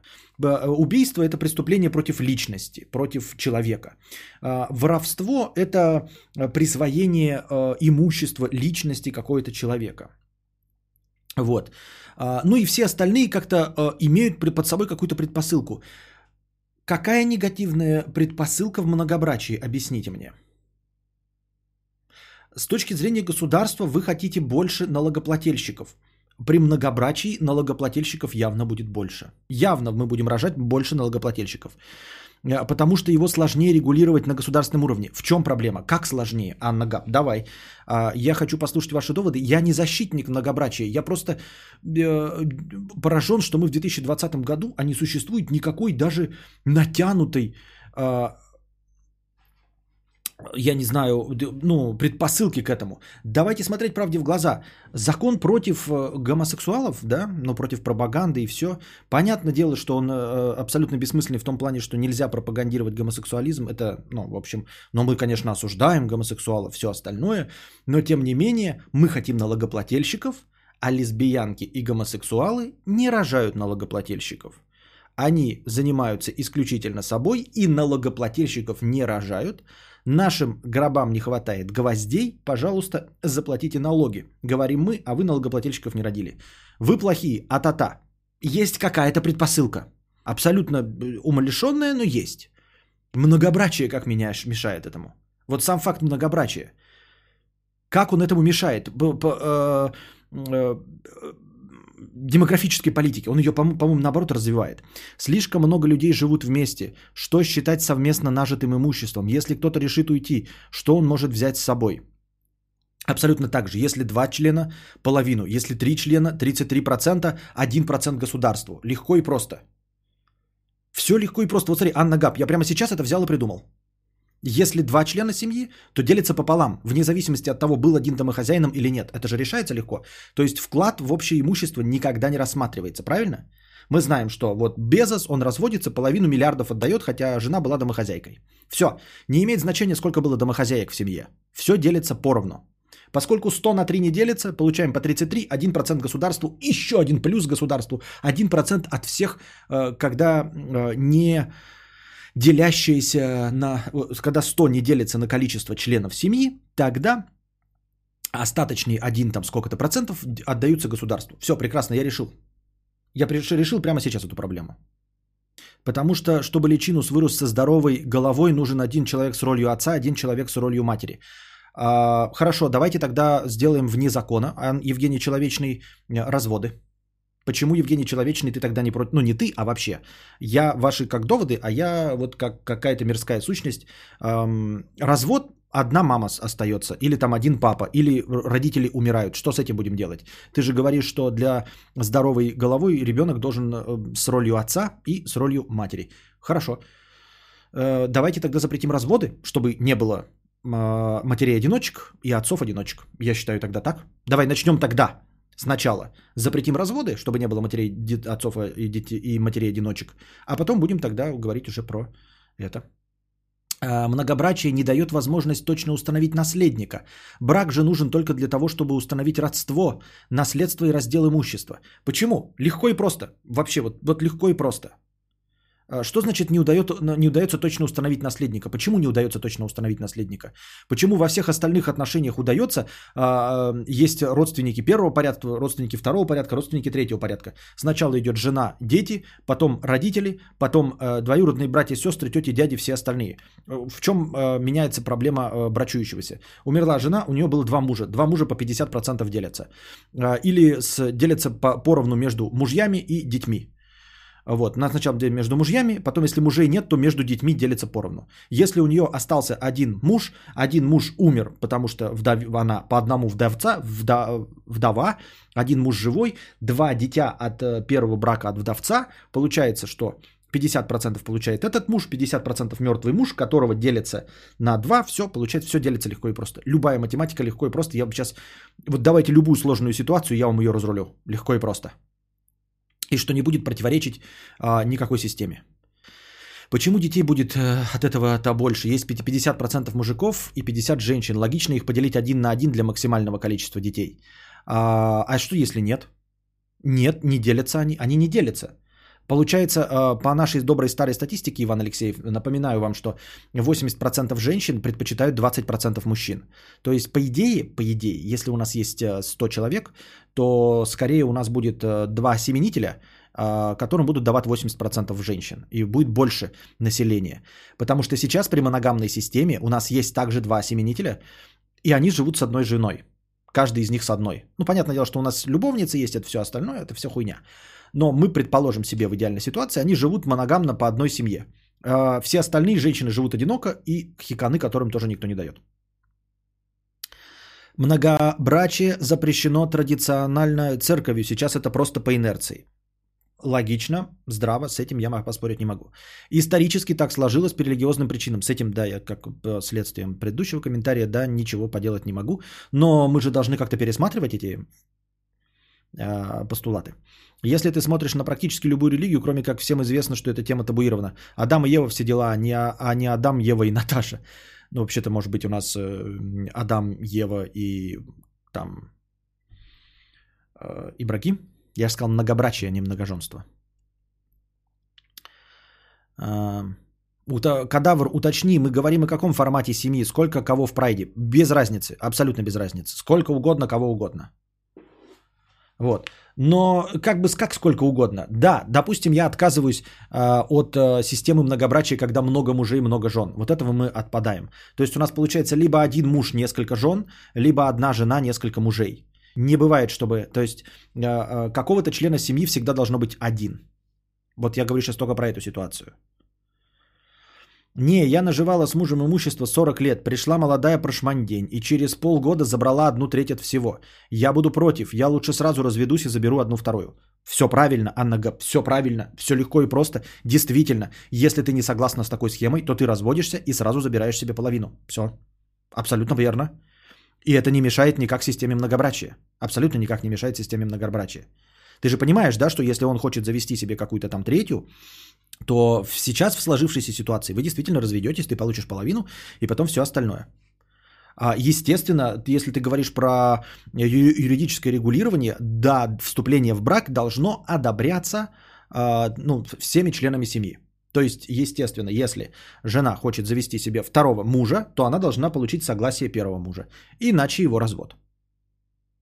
Просто я подозреваю, что мы в современном мире, люди, живущие, мы, ну не мы, мы, кто мы-то, блядь, на Западе, окей, довольно свободно смотрят на все это и готовы, в принципе, были бы и жить вот в шведских семьях. Я вот к чему. Понимаете? И это многобрачие, оно не нарушает ничьи права, оно не заставляет никого ничего делать, оно просто разрешает. После развода родитель-одиночкой не, не становится, так как у второго родителя остаются обязанности перед ребенком. И что? И как это мешает многобрачию? Это ты мне сейчас объясняешь. Э, хорошо, э, ну, во-первых, иногда не платят, да? А во-вторых, обязанности э, это не... Смотри, он нам привел в пример э, человек, что для здорового, по его мнению, по его мнению, ребенка нужен один родитель с ролью отца, один родитель с ролью э, мамы. При условии, при любом другом условии, у него отцов или матерей становится больше. Я считаю, что это лучше, чем э, один родитель. Ты говоришь, что у него остаются э, обязанности, у него обязанности в виде алиментов. Нет никогда никакой обязанности, ты же мне не дашь соврать, нет обязанности э, с ребенком вообще встречаться, правильно? Обязанность алименты платить? Да. Но помогать обязанности нет. То есть человек уходит из семьи, и если он не хочет общаться с ребенком, он с ним не будет. Его никто не заставит, и таких законов нет, правильно? То есть все равно ребенок по факту остается с одним родителем. У него просто денег больше. То есть он, у него могла мама просто зарабатывать сто миллионов, а отец ушел. Он все равно остается с одной мамой. Вот я к чему. И при этом, я говорю, ситуация, при которой один и более родитель, выполняющий роль отца, или один и более родитель, выполняющий роль матери, это лучше, чем э, вообще без роли отца или вообще без роли матери. Разве нет? Это просто не принято в нашей культуре, и никому не надо заморачиваться с новыми законами. Да, да, ну это понятно, да, что заморачиваться не надо. Я просто, я не к, не к этому вопросу. Это мы сейчас рассматриваем прагматично, как будто бы мы принимаем там в первом чтении, да. Я к тому, что почему никакого даже объяснения не придумали, блядь. Даже никакого объяснения вонючего не придумали. Вот запрещать вступак, вступать в брак э, близким кровным родственникам не принято, потому что возникают генетические аномалии. А ребенок, за которого мы как бы должны нести ответственность, может понести э, какой-то генетический ущерб и получить генетические заболевания из-за того, что там брат с сестрой захотели потрахаться. Мы исключаем возможность болезней. Ну, не исключаем, а типа, а-та-та, не надо, а то ребенок будет больной. Может быть больным, но не всегда, но может быть. Потому что генетические аномалии могут и у нормальных родителей просто, ну, в силу разных причин может все что угодно произойти. Но мы можем уменьшить эту вероятность, если мы знаем, что генетика против этого. Генетика никак не против полового разнообразия. Никак. Я вырос в обычной голландской семье с швеей и двух инженеров. Я прям вижу, как закатывают глаза работники ЗАГСа, заполняют свидетельство о браке на восемьдесят четыре листа. Да насрать на них. И что, блядь? Что, кому-то стало больше работать? То есть до этого у них была, ебать, какая сложная работа. Прям как шахтеры, нахуй, спускались себе, блядь, в ЗАГС на сотни метров, в саже. Молоко им давали за вредность. Они там еле-еле, блядь, выписывали две фамилии, а теперь надо будет три фамилии выписывать. Нихуя себе. Пожалеем работников ЗАГСа.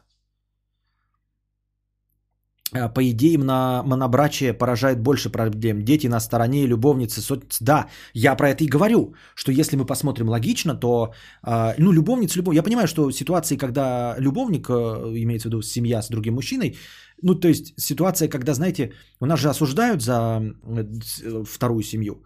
Я к тому, что ситуации, когда есть вторая, второй муж на стороне, она крайне редка, да? Вот. Но, в принципе, наверное, бывают. Я просто ни, одна, ни об одной такой не слышал. В Библии Адам посмотрел на Еву и такой: охуительно, такое нежное создание, хочу ебать целый день. А преподносится так, как свято и духотворенно. Понятно. Так... Так, так, так, так, так, так, так, что там у нас? А если детей от разных жен мужей перетрахаются друг с другом? Это, для этого у нас есть запрет э, на кровосмесительные связи. Для этого есть запрет. Против этого я ничего не имею. У этого есть биологическая природная подоплека э, про кровосмесительные связи. Все. И какая разница, почему ты это, на это не делаешь акцент? Люди вступают несколько раз подряд в брак, и их дети могут познакомиться и также перетрахаться. Почему ты в этом проблемы не видишь? восемьдесят процентов неугодных мужчин э, э, род продолжать не будут жестко, и через пару поколений будет девяносто девять, девяносто девять процентов девять авалонов. Аполлонов имеешь в виду? Да, а что нет? Ну, типа, настоящая конкуренция.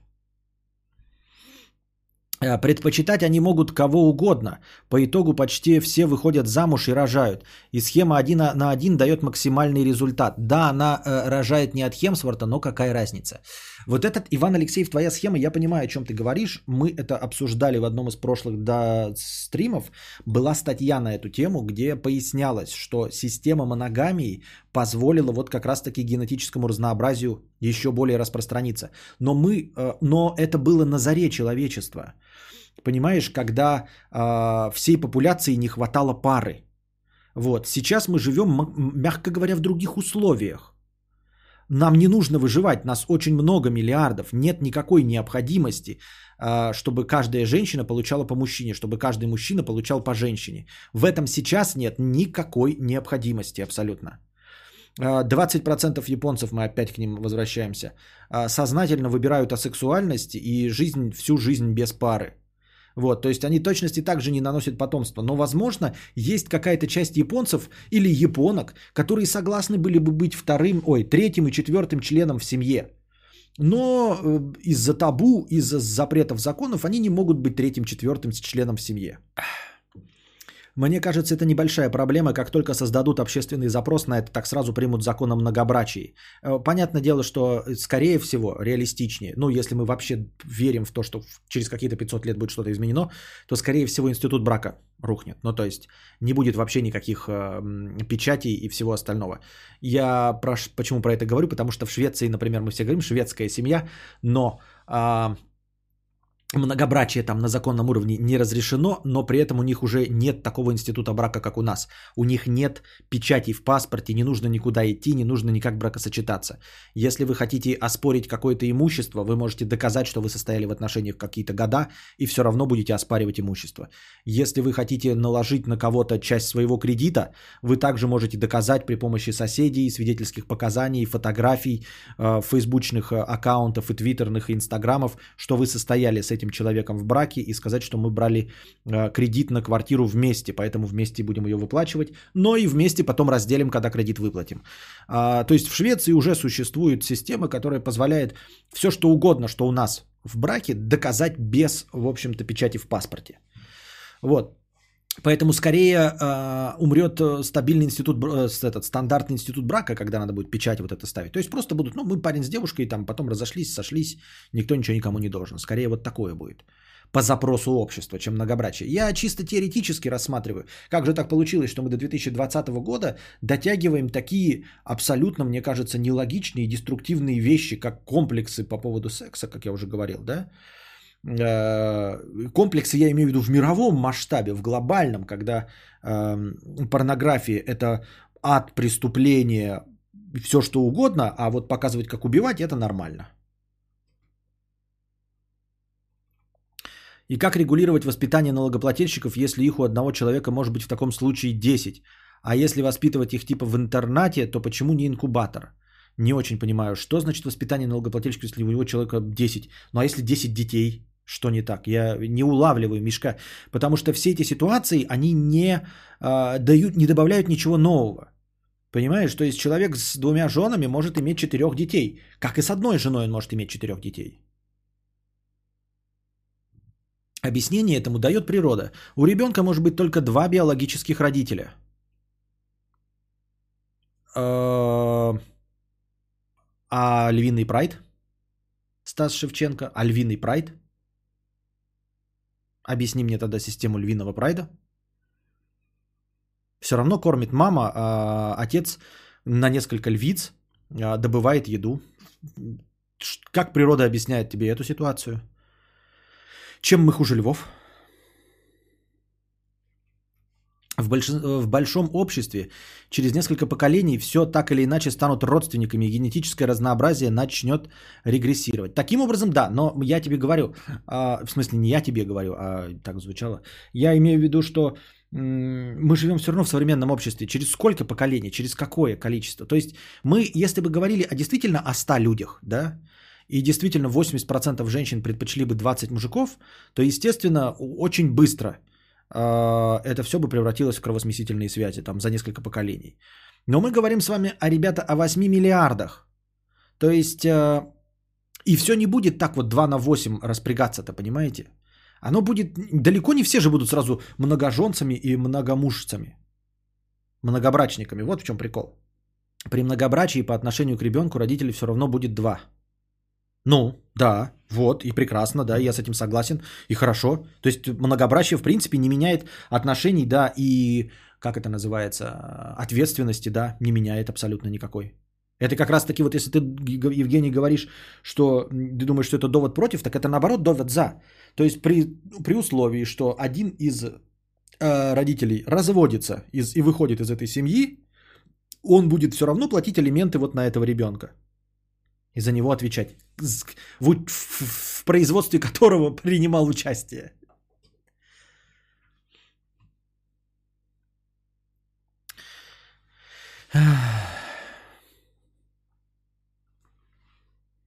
Генетика против полигамии. Папилломавирус человека передается и при использовании предохранителей. А это один из семи вирусов, радикально повышающий риск помереть от рака. Понятно. Биология против. восемьдесят процентов женщин могут выбирать двадцать процентов мужчин при моногамии, а вот при полигамии может быть наоборот. У бета и даже у омега самцы получают пиздятинки. Будет восприниматься как норма, если это ввести. Я не говорю про то, что норма. На самом деле первичный вопрос был, э, почему... Давайте не будем... Расп... Это... Давайте прекратим этот разговор про то, что вы э, мне задаете вопросы. Я спрашиваю, почему... Э, какие предпосылки вообще есть, что это нельзя? Ну вот вы говорите, религия, религия говорит, что нельзя. Почему религия говорит, что нельзя? Ну все, Кадавр, съедал любимую тему, фиг тебе, а не многоженство. Да не мне, мне-то для чего многоженство нужно, может? Может быть, это моей жене многомужество нужно. Я сказал многобрачие, во-первых. Я нелюбимую тему э, оседлал. Я спрашиваю, почему эта тема, почему многобрачие вообще в принципе незаконно? Какая предпосылка есть? Вы меня слушаете вообще, Светлана, Букашка, все здесь. Вопрос был, почему? Вот убийство – это преступление против личности, потому что в, в, в вершине всего стоит личность, человек. Преступление против личности есть преступление. Вот кто-то лишает жизни личность – это преступление. Все понятно, убийство – преступление.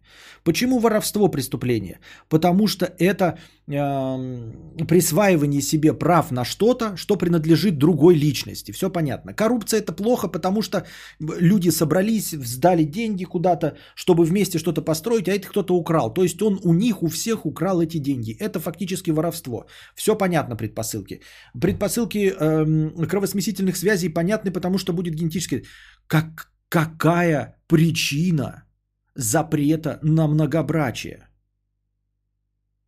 Потому что делить человека, которого любишь, с другим партнером, это больно. Это преступление против личности. Нет. Это не преступление против личности почему-то в Объединенных Арабских Эмиратах. Хорошо, вы скажете, например, что там другие есть какие-то законы, например, противоречащие нашим современным представлениям о свободе. Я все равно настаиваю на том, что это больно только э, благодаря влиянию социума. Вот. Благодаря тому, что вот социум. Это раз. Э, и, как я уже сказал, если э, вы не согласны, то вы разводитесь. Понимаешь? То есть в убийстве такого не состоит. Типа, вы знаете, вообще-то убийство можно совершить, если человек согласился. Нет, такого нет вообще, в принципе. Нет. Такого вот нет, такого никак. А здесь, смотри, Светлана, если э, ты живешь с мужем, и ты захотела второго мужа, а мужу больно, и это преступление против его личности, он не соглашается на этот брак, потому что, как я сказал в самом начале, все должны подписать э, э, разрешение на этот брак. Он не соглашается и разводится с тобой. И все. Да, это просто культура. Культурные феномены, феномены логикой не объяснить. Кадавр, как всегда, ищет логику. Остановись. Нет. Вот нет. А, культурные феномены очень легко объяснить. Очень легко объяснить. Я сейчас вот смотрите. А, культурные феномены, например... Эм... Какой же, блин, я сейчас вот, к сожалению, не вспомню. Но, возможно, кто-то поможет мне из здесь присутствующих, кто в курсе. Вот, например, у евреев считается, что нельзя, там какие-то вот совершенно нелогичные, там типа нельзя готовить э, животное в молоке его матери. Помните, что-то такое было? Ну вот кошерная пища, не готовить животное в молоке его матери. И у этого принципа, казалось бы, абсолютно нелогичного. Зачем? Почему вот такой вот религиозный постулат есть? У него была причина. Что э, э, какие-то заразы какая-то переносится вот в таких блюдах. То ли зараза, то ли какие-то болезни переносятся именно в таких блюдах. И вот когда э, мы читаем древнееврейские какие-то, казалось бы, религиозные постулаты, эти религиозные постулаты очень легко объясняются с точки зрения современной биологии и медицины.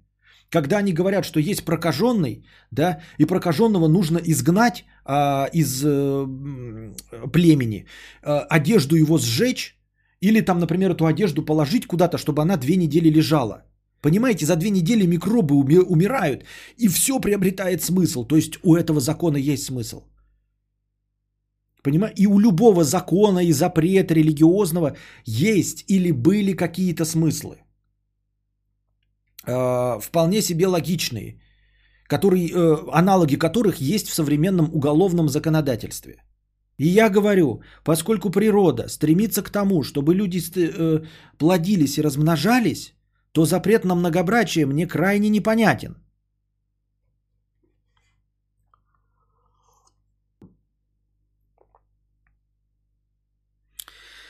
Система многобрачия будет нормально восприниматься с того момента, когда все смогут нормально воспринимать данную систему, чтобы не было различных психологических влияний. Я не говорю, когда это будет и будет ли, этого не будет. Я спрашиваю, почему так сложилось.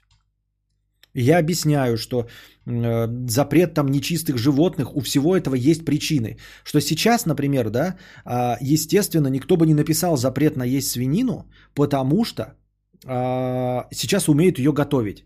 Возможно, в те времена, вот когда придумывались эти, ну не придумывались, а писались, э, когда даже Господь и ангелы, они хотели сохранить популяцию человека, потому что человек на тот момент развития не мог так хорошо обрабатывать пищу, чтобы исключить возможность всех заболеваний.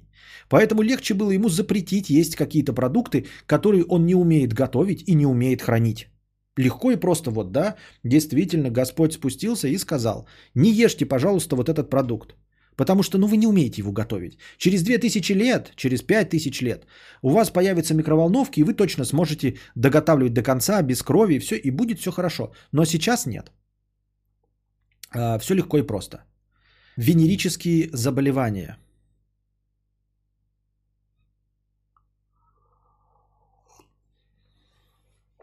Венерические заболевания. Неплохо.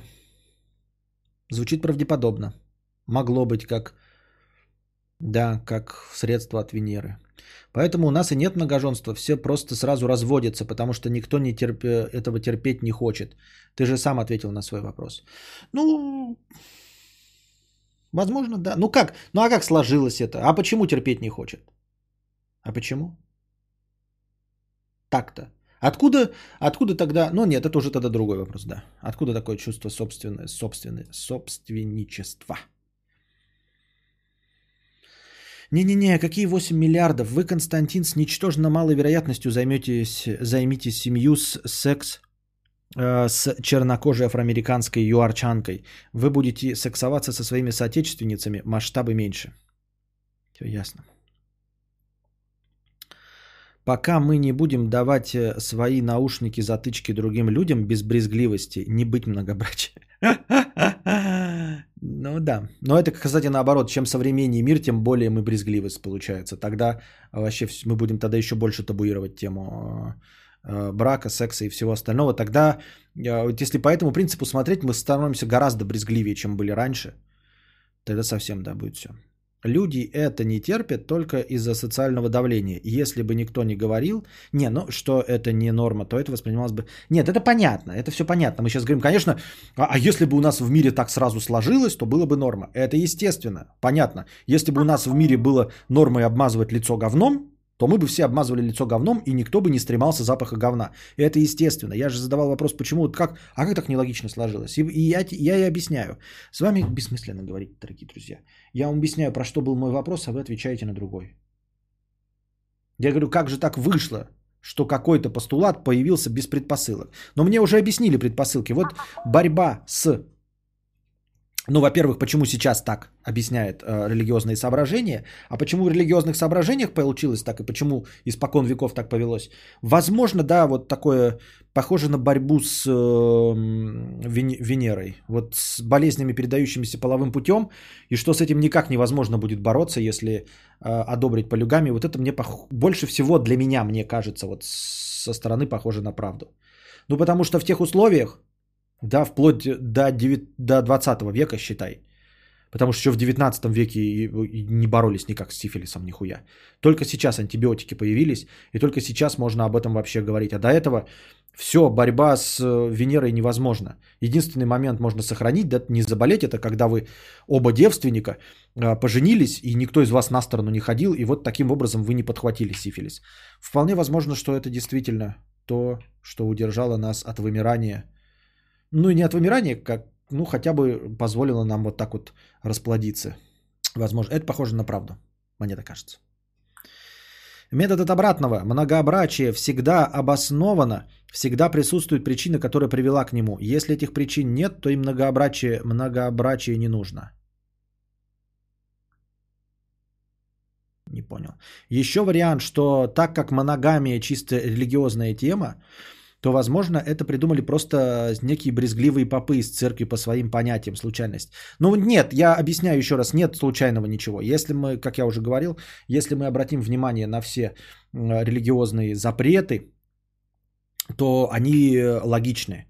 Они могут быть устаревшими. Вот, запреты, заповеди, все что угодно в любой религии, у этого всегда есть база, абсолютно логичная, обусловленная нашей природой и биологией. Другое дело, что какая-то часть э, этих запретов просто морально устарела вследствие того, что мы справились с теми проблемами, которые решали эти запреты. Вот. А не верю я в случайность. Не верю я в случайность, потому что, потому что Господь и ангелы не могут быть неправы. Но, допустим, есть в какой-то другой реальности, где не существует богов, в абсолютно другой альтернативной реальности это все придумывают люди. Так вот, если бы в другой реальности не существовало богов, а были какие-то религиозные деятели, которые занимались бы всем этим, шаманы и прочие, да, то это были бы умные люди. Это были бы умные люди, которые придумывали эти запреты для того, чтобы сохранить популяцию. И они, скорее всего, это вот, ну, делали тоже по каким-то причинам.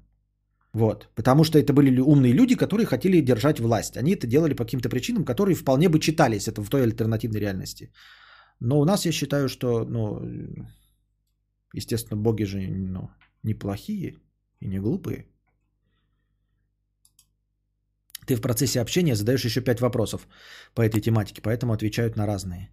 На Вики написано в определении «брачный союз». Что это значит? восемьдесят процентов мужчин не имели бы самок. Мы бы охренели от количества изнасилований. А, они бы очень быстро бы умирали. Ну, типа, они бы умерли. Почему вы решили, что восемьдесят процентов мужчин не имело бы самок? Почему вы решили, что многобрачие – это обязательно про многоженство? Почему вы решили, что не женщины бы стали? Почему вы решили, что патриарх... патриархат сохранился бы при этой? Вот такой другой уже фундаментальный вопрос. С какого перепуга вы взяли, что если бы разрешено было многобрачие, то все бы вдруг не, у... не завалилось в матриархат? Потому что накрылось бы все медной пиздой, которая бы правила миром. Кстати, вот свободные отношения же работают. Все понимают, что никому никто ничего не должен. Никто не рефлексирует по поводу. А в обычных отношениях ты лох и куколд. А свободные отношения – это как раз вот другая тема. Это про устаревание института брака, а не про многобрачие. Многобрачие вообще сама по себе, да, то есть можно даже задаться таким вопросом, что скорее, да, реалистичнее будет не многобрачие разрешено, а скорее институт брака перестанет существовать. Ну, то есть привязки какой-то по закону юридически, потому что это логичнее, да. Нахуя вообще нам кто-то что-то кому-то должен, чем, ну, придумывать новые сущности. Зачем придумывать новые сущности, когда можно отменить старую?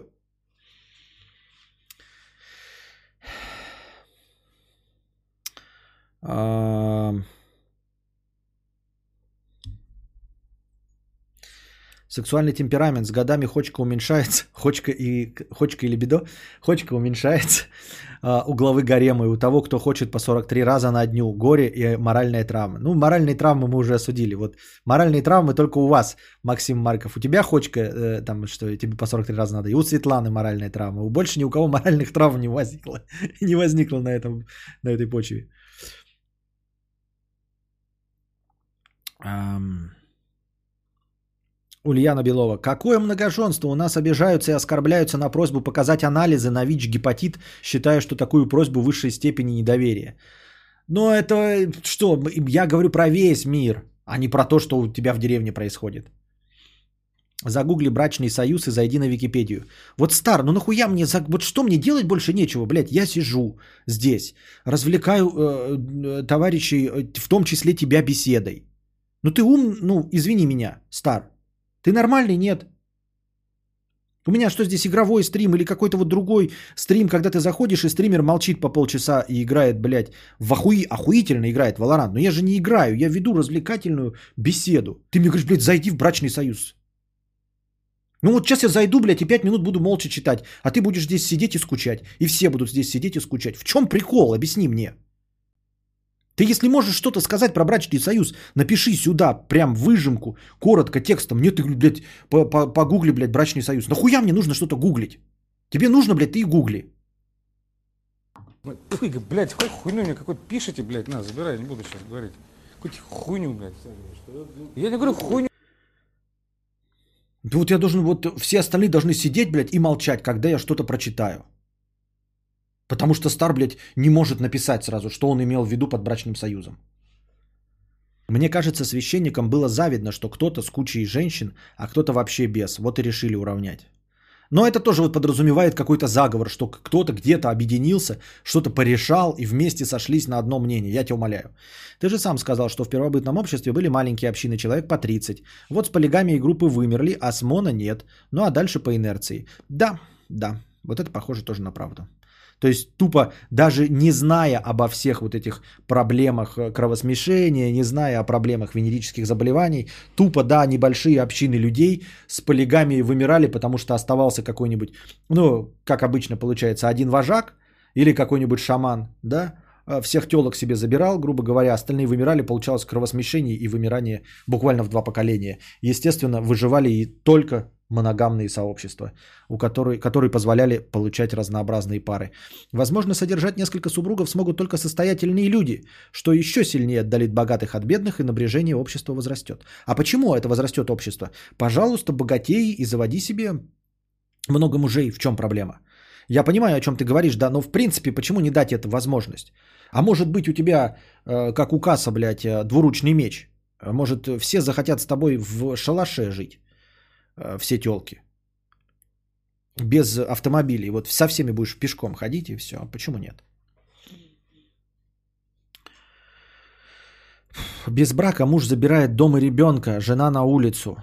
По документам работал только он, она никто. Как пример, зачем брак еще лет сто не вымрет. А ну я говорил уже, что это в нормальных современных европейских обществах решается. В Швеции ты такую не провернешь нихуя. Никакой муж никого не выгонит. Она просто докажет, что у них были отношения. А что касается вен заболеваний, если в семье три человека будут только сами с собой чирикаться, то какие вен? Нет, я говорю про вен заболевания тогда. Я сказал, откуда пошло. А сейчас-то вообще, говорю, сейчас вообще непонятно почему. Половина того, что происходит, непонятно. Но и уж тем более религиозных запретов непонятно, зачем они некоторые существуют. Потому что они морально устарели. Потому что не существует в человечестве тех проблем, которые решались моральными запретами э, пятитысячелетней давности. Ты шо, мои комменты не читаешь? Я читаю, ты шо, Леша? Все я читаю. Ты бы стал тусить с кисой, которую пара-тройка твоих коллег уже нач- начинили джизом? Такой, в смысле? А, а сейчас-то как? Такое себе. Так что несколько чуваков и одна дама, ну очень нишевая развлекуха. Не очень нишевая развлекуха. Но она нишевая только вследствие нашего уже укоренившегося патриархата. Больше ни почему. То есть если мы избавляемся от патриархата, вот этих консервативных отношений, да, если мы действительно приведем мужчин и женщин к равному положению, получится такое, то не будет вот такого. И отношения, когда у мужчины было много женщин, а у женщин было много мужчин, будут одинаковыми. Не понимаю вообще вот это ханжеское отношение, пара-тройка твоих коллег уже начинила джизом. И что, а сейчас не так, что ли? А сейчас ты что, только с девственницами трахаешься или что? Или все себе девственниц находят, которые ничего не умеют?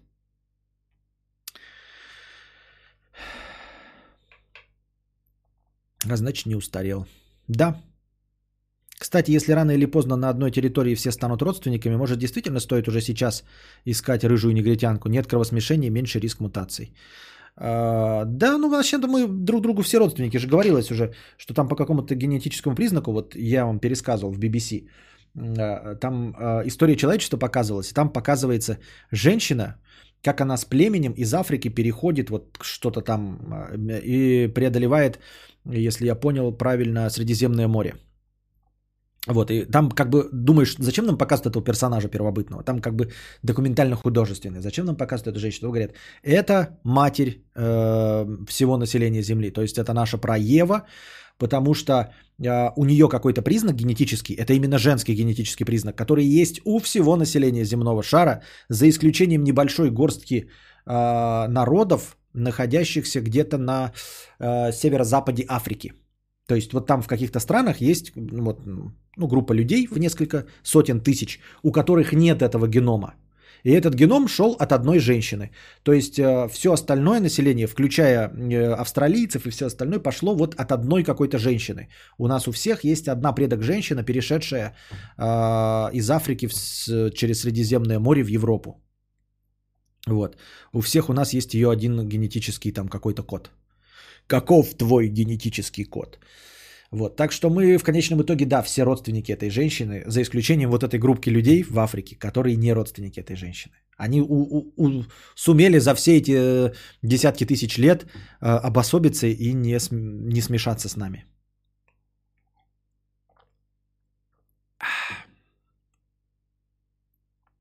Так люди все собственники, хотят иметь все в своем владении. Это, мне кажется, как-то эволюционно сложилось, еще когда обезьяны еду делили, пишет Александр С. И он абсолютно прав, но сейчас я... Коммуняки! Фас! Александр С. Коммуняки же в обратную сторону говорят. У нас же должно быть все общее, коммунизм от каждого по способностям, каждому по потребностям.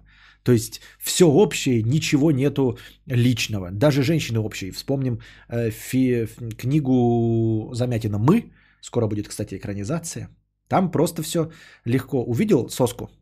Э, ну, где-нибудь. Мы все ходим на завод. И она ходит на завод.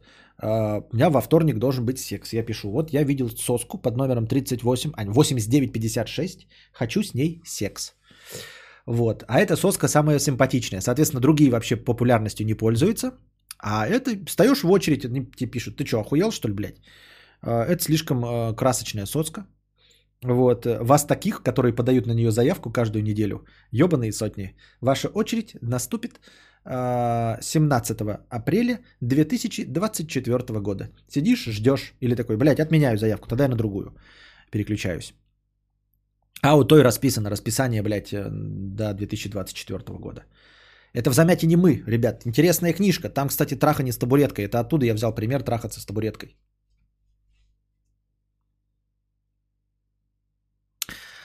Подкасты Константина Кадавра. Возрадуйся. Больше пятисот зрителей. Секс, как обычно, интересен.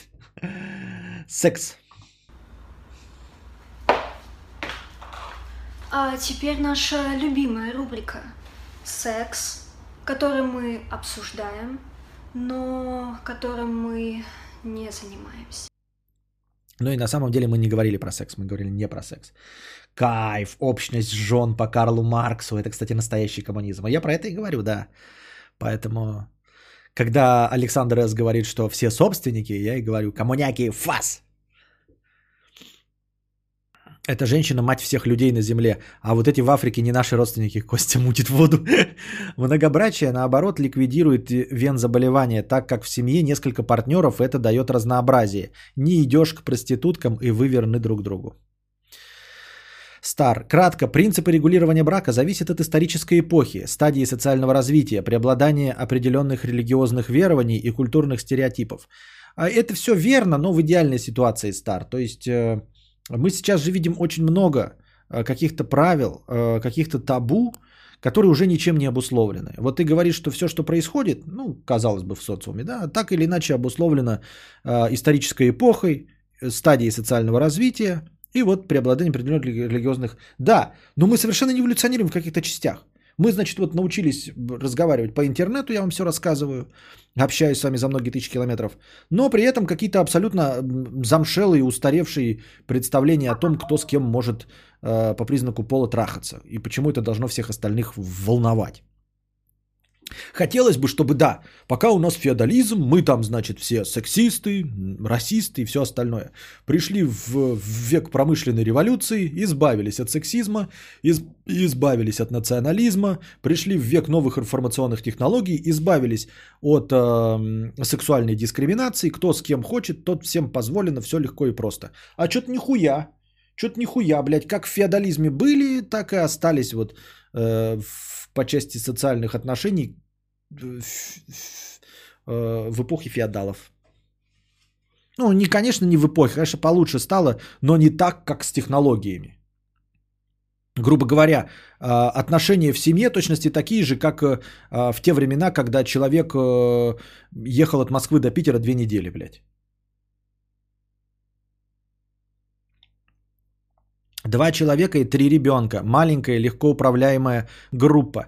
Представим тян с десятью мужьями и по одному отпрыску от каждого. Армия с общей идеей. Государству это надо? А вот это, кстати, тоже интересная канитель. Я не думаю, что на серьезе кто-то об этом задумывается, да, что типа, ой, мы поэтому запрещаем. Но в целом а, вот этот страх очень справедливый. Особенно если мы обратим внимание на все вот эти секты, которые кончали с собой в Америке.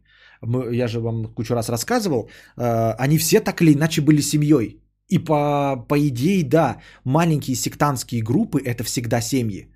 Даже ужасы на этом построены, что вот, например, там «Поворот не туда», какие-то еще, всегда какая-то семейка Ебейкиных, аутласты всякие, это всегда семейка Ебейкиных.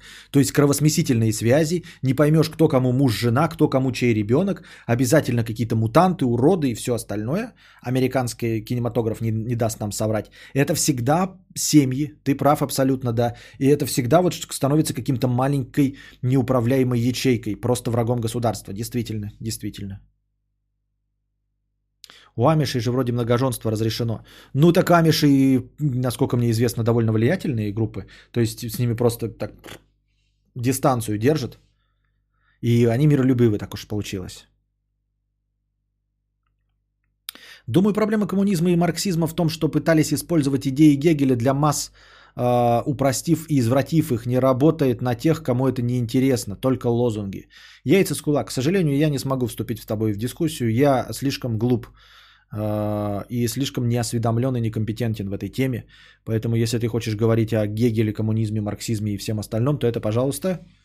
Милости просим к Еже Сармату, милости просим к маргиналу, это не ко мне. И я не обещаю, что когда-нибудь буду в этом разбираться. Мне, к сожалению, вот такие умозрительные теории интересны только исключительно в художественном смысле, имеется в виду антиутопии и всего остального. Я не интересуюсь этим на уровне, как это, серьезных ожиданий, понимаешь? Я вообще человек-то, как я уже говорил вам, э, как это, эзотеричного типа.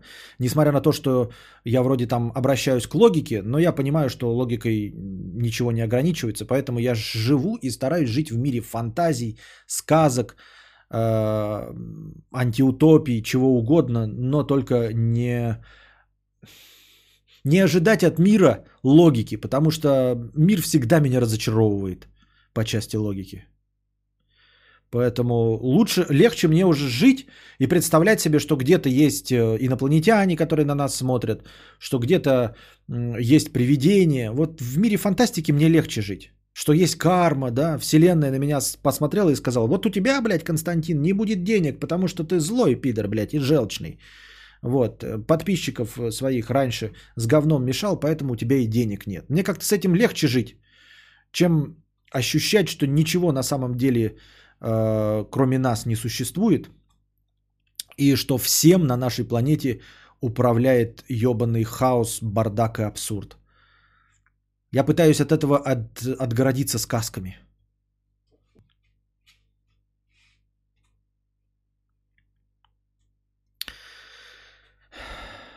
Короче, все эти многоженства и то же самое, наоборот, поздняк уже делать. Скоро вообще никто не будет жениться. Я это уже и сказал, что скорее институт брака отомрет, чем будет такое разрешено. Вы меня не слушаете, вы все время преподносите какие-то мысли и идеи, которые я только что же озвучил. Ёба-боба. Еще такие, блядь, я только что придумал оригинальную идею. Я пока это рассказываю, все это сказал. Все новое в плане секса и так далее содержит христианство. Там все это неприемлемо, как аборт и многобрачие. Они не знают, как это трактовать со своей стороны, вот и запрещают. Да, э, но почему они настолько закостенелые, почему они не меняются? Ведь еще в прошлые времена возникали новые религии, которые, ну, вот там типа набирали обороты. Почему сейчас никто не меняется? Где реформация всех церквей? Мы же живем в будущем, как-то давайте реформироваться. Вот я помню, читал эту книжку не «Буранный полустанок», как он? Ну, Чингиза Айтматова-то, Плаха, да, походу? По-моему, Плаха. Вот там был молодой священник, который хотел реформации. У него были прям здравые идеи. Вот молодой священник. Ну, его, по-моему, убили и повесили на кресте. Какие-то там подонки и мерзавцы, один из которых вообще гомосексуалом был. Там какой-то дичь вообще. Очень тяжелая чернуха. Удивительно, что никто до сих пор э, не, не экранизировал. Или экранизировали плохо? Нет? Но тяжелые очень. Вот. Э, я удивлен был, что, во-первых... Э, Савдеповский, да, Чингис Айтматов считается же савдеповским писателем, все равно гениальный, обожаю. Лучший советский писатель, наверное. В общем, лучше я пока ничего не читал, кроме Чингиза Айтматова. Вот. И там был герой-священник, там две параллельно идущие истории, одна из них история священника. И вот этот священник, вот его отлучили от церкви за то, что он предлагал вот реформы и говорил, что э, запреты и всякие заповеди, они устарели, и что мы должны меняться. И он именно верил в Господа и говорил, что просто вот нужно менять их, потому что новые условия. Его отлучили, он куда-то там поехал на заработки, его там убили.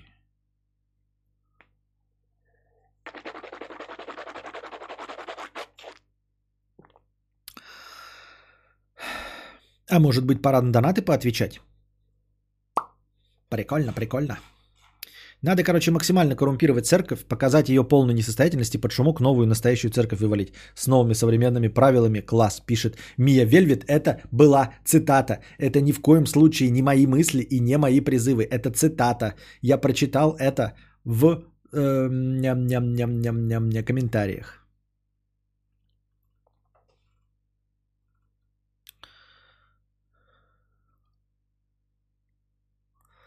Так, а почему многоженство считается патриархатом? Почему не матриархатом? Ведь жен, жены находятся на содержании у мужа. Интересно, это как вот знаете, как чем отличается э, собака от кошки? Вот тв, твой вопрос тоже про это же. А почему, когда человек кормит собаку, собака думает, он меня кормит, наверное, он бог. А кошка, когда ты ее кормишь, она думает, почему он меня кормит? Наверное, я бог. Вот так же здесь. Почему матриархат? Почему патриархат?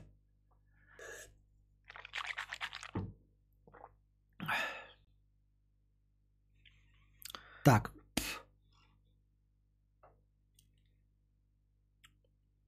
Собака Диогена, пятьдесят рублей с покрытием комиссии. Спасибо, собака, за покрытие комиссии. Кадавр, я хочу добермана.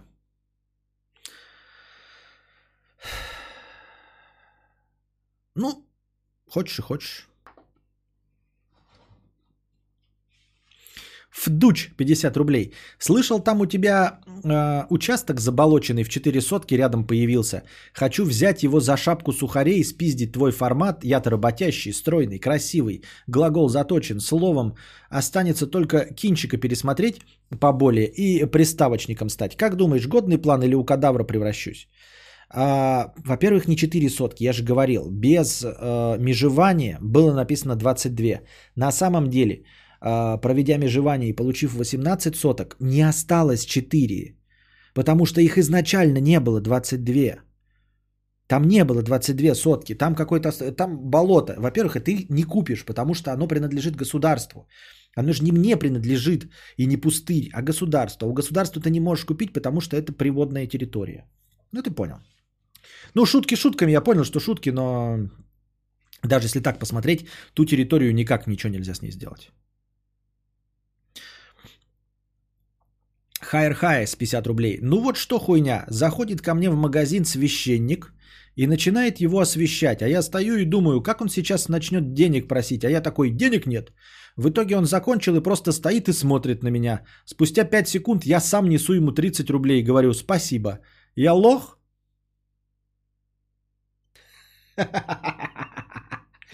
Это, кстати, хороший вопрос.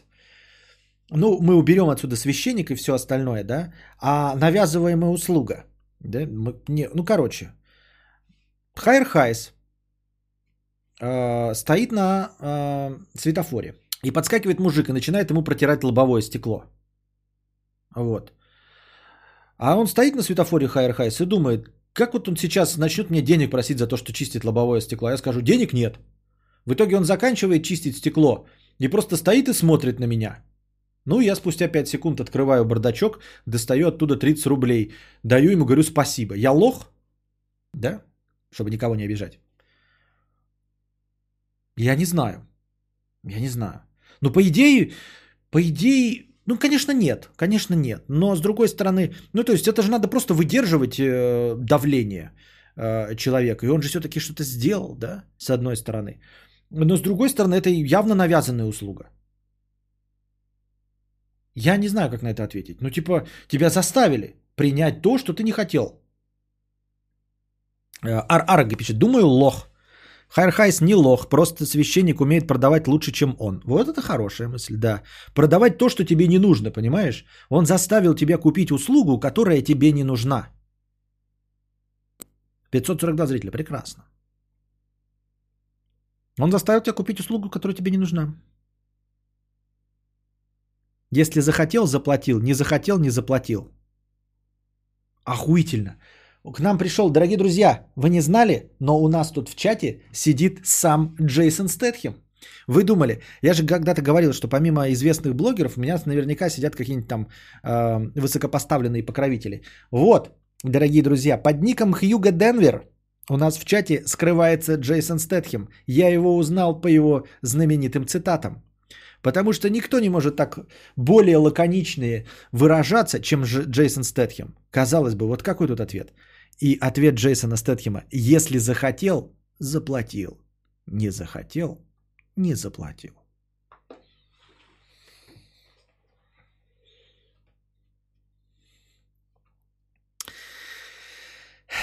Чечевица пятьдесят рублей. Подкаст Конст... Что подкаст Константина Кадавра? Я кадавра, когда бабушка умерла, в церковь нам а, а, внушали, что Гна попадет в рай, только если мы купим отпевание за две с половиной и еще доп. Песни за тысячи. Я не говорю, говорили, что в совокупности надежнее. Ну и что вот теперь сказать? Вы же заплатили сто пудов, правильно? Кто я такой, чтобы осуждать кого? Церковь? Никто. Поэтому я, скорее всего, не прав. Чечевица пятьдесят рублей. Не хочешь как-нибудь на стриме порешать задачки по ЕГЭ в формате интерактива? По русскому или другому предмету, который захочешь, как на тех стримах, где ты решал задачки от зрителей, только посложнее. Есть сервис Яндекс ЕГЭ, в котором можно тренироваться. Думаю, многим было бы интересно. Ну, действительно ли многим было бы интересно? Стали бы они донатить на такую лабуду? Дорогие друзья, ставьте в чат цифру пять, если бы стали смотреть и донатить на такую лабуду. И ставьте цифру девять, если бы не стали и не хотели бы донатить на такую лабуду.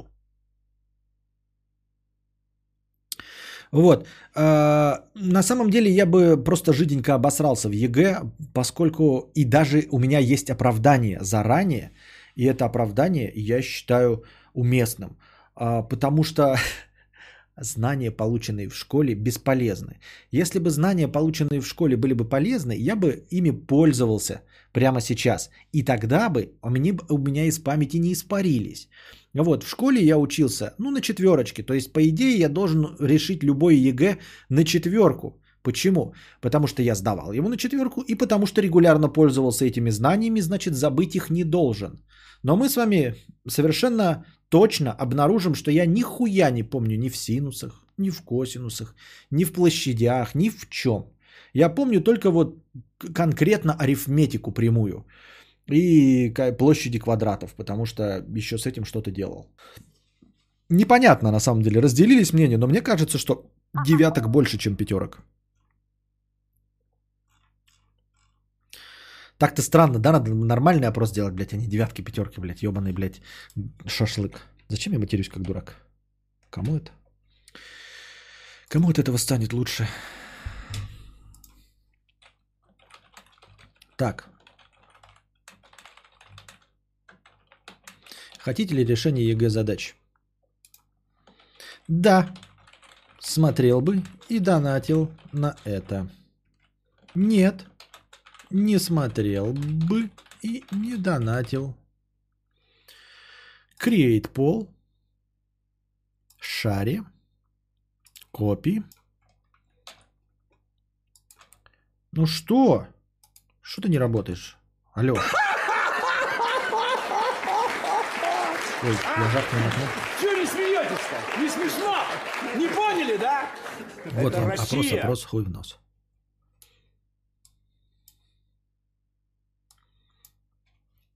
Какая ли сколько девяток, важно сколько пятерок.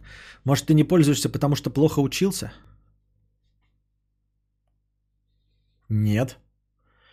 Как в старом анекдоте, новый русский детям говорил в школе, как ему математика помогла. Уронил часы в унитаз, согнул проволоку в виде параболы и достал. Ай, да. Надо было, да, вот сейчас такой, кто-то говорит, какая разница, сколько девяток, главное, сколько пятерок. Это справедливо, действительно.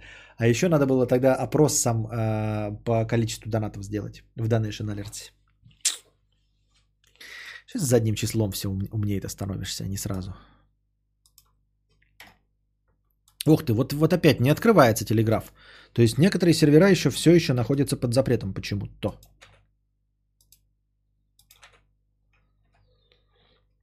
Хейтер триста рублей. Простыня текста. Про обновление. Привет, кадавр, привет, чатик. Слушал вчерашний подкаст в записи и стригерился на проблему донатора с обновлениями. Предыстория. Я, аналогично с предыдущим донатором, бываю в такой ситуации, что уезжаю на вахту и нахожусь без доступа к быстрому интернету. Зачем я тогда беру с собой телефон? Все очень просто. Через смартфон я могу через медленный инет поддерживать связь при помощи FaceTime или сип, звонилки со всей семьей. Также через смартфон я могу распоряжаться своим счетом в банке, играть в офлайн игры, смотреть заранее скачанные сериалы, а также слушать музыку. Это очень удобно, поэтому иронизировать насчет того, что без интернета смартфон ненужная штука, неправильно. Интернет на, факте, на вахте очень медленный, но даже этих сраных шестьдесят четыре - сто двадцать восемь килобит в секунду для голосового общения вполне хватает. Да даже редкие фоточки через мессенджеры вполне себе проползают. Да даже твой выпуск подкаста за ночь вполне себе можно скачать, поэтому у смартфона куча применений даже в таких ебанутых условиях, если бы не обновление. Так вот, к обновлениям. У меня тоже сгорает срака от того, как часто приложение требует обновления и как быстро кладут хуй на поддержку старых версий. Поясняю. В прошлой командировке на третью неделю вахты мне потребовалось пополнить счет своей сип-звонилки, чтобы позвонить через интернет на обычный телефон и поздравить своих пожилых родителей с праздником. И как назло, на балансе кончились деньги. Открываю свой интернет-банкинг, и что я вижу? На все окно входа. Ваша версия устарела и не поддерживается. Обновитесь, иначе хуй вам, а не банкинг. Сука, блядь. Да они что, там охуели? Что такого могли нового закодить за этот месяц в этот ебучий банкинг, чтобы не пускать меня в него? Ну, положим, ввели новую функцию или пересмотрели функционал. Но, блядь, неужели нельзя просто не пускать со старой версии лишь в новые функции? Нахуя блокировать мне старые операции и переводы денег из личного кабинета? Ебучую форму оплаты с выбором провайдера звонилки, вбиванием номера счета и суммы. Да этой ссаной форме лет десять уже, но нет. Будь добр скачать новую версию приложения, которая весит сто пятьдесят мегабайт, а лишь потом потрать один-два мегабайта, чтобы пополнить счет своей звонилки. И вот сидишь ты как ебантя и качаешь обновление своего онлайн-банкинга. два-три часа, пополняешь счет, звонишь своим родителям. Удобно? Пиздец как удобно. Какие новые функции ты использовал из новой версии, которую качал два часа? Никаких нахуй.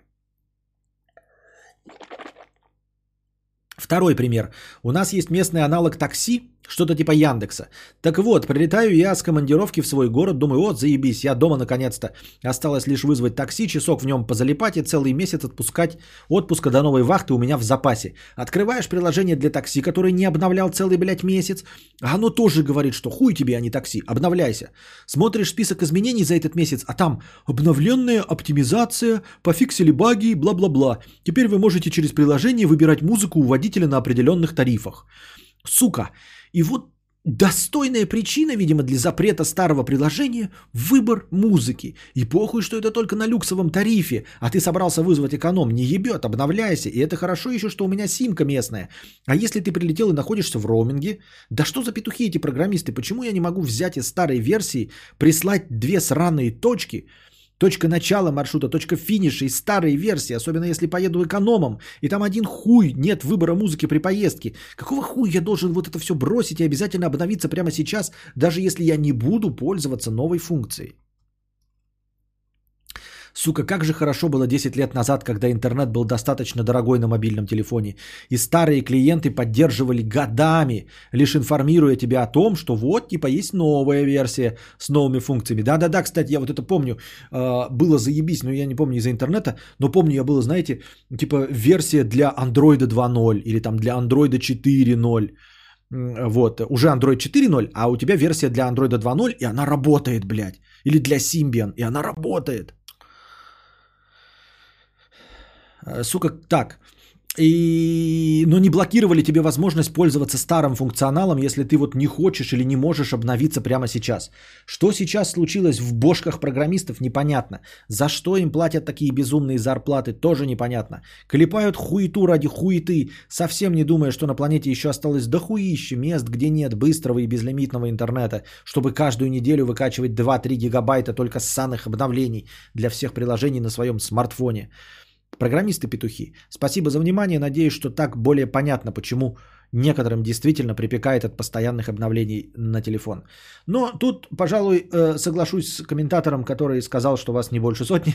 Ну нет, ну не больше сотни. Я понимаю, что проблема, конечно, для тебя и для второго донатора существенная. Особенно удивительно, что вас целых двое на пятьсот зрителей. Я думал меньше.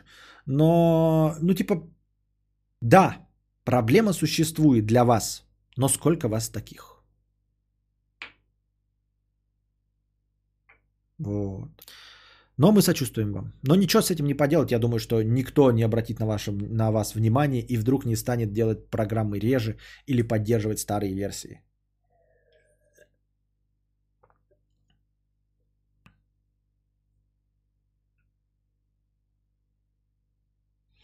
Помню, как-то лет семь назад WhatsApp вместо того, чтобы дать мне написать сообщение, сообщил, что обновись.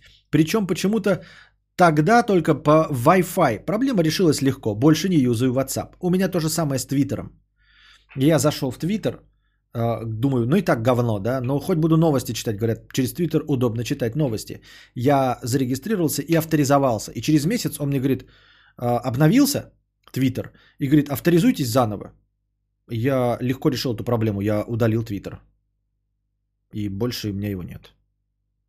Ну, потому что нормальные приложения, они типа сами даже обновляются и авторизовываются. У тебя не слетает авторизация, согласитесь. А тут мегакорпорация, блядь, триллионы долларов. Для того, чтобы поддерживать пустые страницы со ста сорока символами. Просто, блядь, текстовые ста сорока символьные сообщения. Один общий поток. На это работают тысячи программистов, блядь. И они не могут сделать ПО, которое само авторизуется. А, а вот постоянные патчи для игр – это петухи, которые не могут сразу сделать норм игру. Раньше же я покупал игру на диске и нормально все работало. Да, да, да. Были баги, но мы с ними мирились. А сейчас этот, блядь, Warzone ебучий, который э, по, по сорок гигов, блядь, обновление. Ой, блядь. И ты такой заходишь туда, а ничего не изменилось, блядь. Добавили новый скин, блядь, этого Капитана Прайса. Мое лицо. Подставка для пизды. С покрытием комиссии один евро. Спасибо. Так. Спасибо, что проголосовали, дорогие друзья. Хотите ли решение ЕГЭ задач? Вот, вижу явку девяносто пять голосов из пятисот, кстати, зрителей, что очень странно. Mortal Kombat одиннадцать, обновы, блядь, шестьдесят гигабайт, удалил нахуй. си эс го десять лет, до сих пор обновляют. Мое лицо подставка для пизды. К разговору о Пикабу. Сейчас посмотрел пост про росгвардейцев, которые приехали по вопросу громкой музыки в квартире. И угрожали. Так вот, половина залайканных комментов было о том, что, мол, а нахуй они их пустили в квартиру. А что, можно не пускать? И я, кстати, тоже нет. Но я не читаю. Пикабу же, блядь, для дебилов. Ну, не для дебилов, а от дебилов. Ну, короче. Я не знаю. Дениска Холзаков, двести рублей с покрытием комиссии. Хэштег Ауди. Подключился сегодня к Яндекс.Музыке. Напомни мне, пожалуйста, там заливаются новые подкасты до сих пор? Да. Они не заливаются, поэтому до сих пор. В смысле, там автоматическая система репостинга идет. В Яндекс подкасты также точности попадает музыка, как и в Apple подкасты. Я просто заливаю в одно место, они все раскидываются. Поэтому в Яндекс.Музыке регулярно и так же быстро, как и во всех остальных площадках, обновляется подкаст-лента. Хокинг, пятьдесят рублей с покрытием комиссии. Спасибо за покрытие комиссии. Костик, привет. Смотрел Каца? Зашло? Э-э- нет, не смотрел. Контент-провайдер, пятьдесят рублей с покрытием комиссии. Спасибо за покрытие комиссии. Константин, как бороться с парковками во дворе? Эти мудилы своими корытами все тротуары заняли. У нас типа двор без машин. Э-э- Никак. Контент-провайдер никак. С этим бороться никак. Вот так. Люди хотят машины, город для машин не предназначен. Двор для машин не предназначен, но люди хотят машины. Все, ничего ты не поделаешь с этим. Максим Марков, сто рублей с покрытием комиссии. Спасибо за покрытие комиссии. Добрый вечер, милый человек. Хочу выразить свое восхищение. Раньше был невзрачный дрыщугой, а теперь мужчина в самом соку простатном. Э, любо-дорого смотреть. Счастье, здоровье, хэштег аудиодебилии. Аудидебили. Аудидебили. Хэштег аудидебилии. Не знаю, что такое аудидебилии. Понятно. Тот самый пятьдесят рублей с покрытием комиссии. Спустя год отношений мы с девушкой стали меньше гулять, чаще ворчать, меньше секса, но в целом все хорошо. Никто из нас другого бросить не хочет. Как справиться с такими мелкими недоразумениями, чтобы они не привели к расставанию? Слушаем тебя оба. Заранее спасибо. По скриптум, девушка активная, я же ленивый.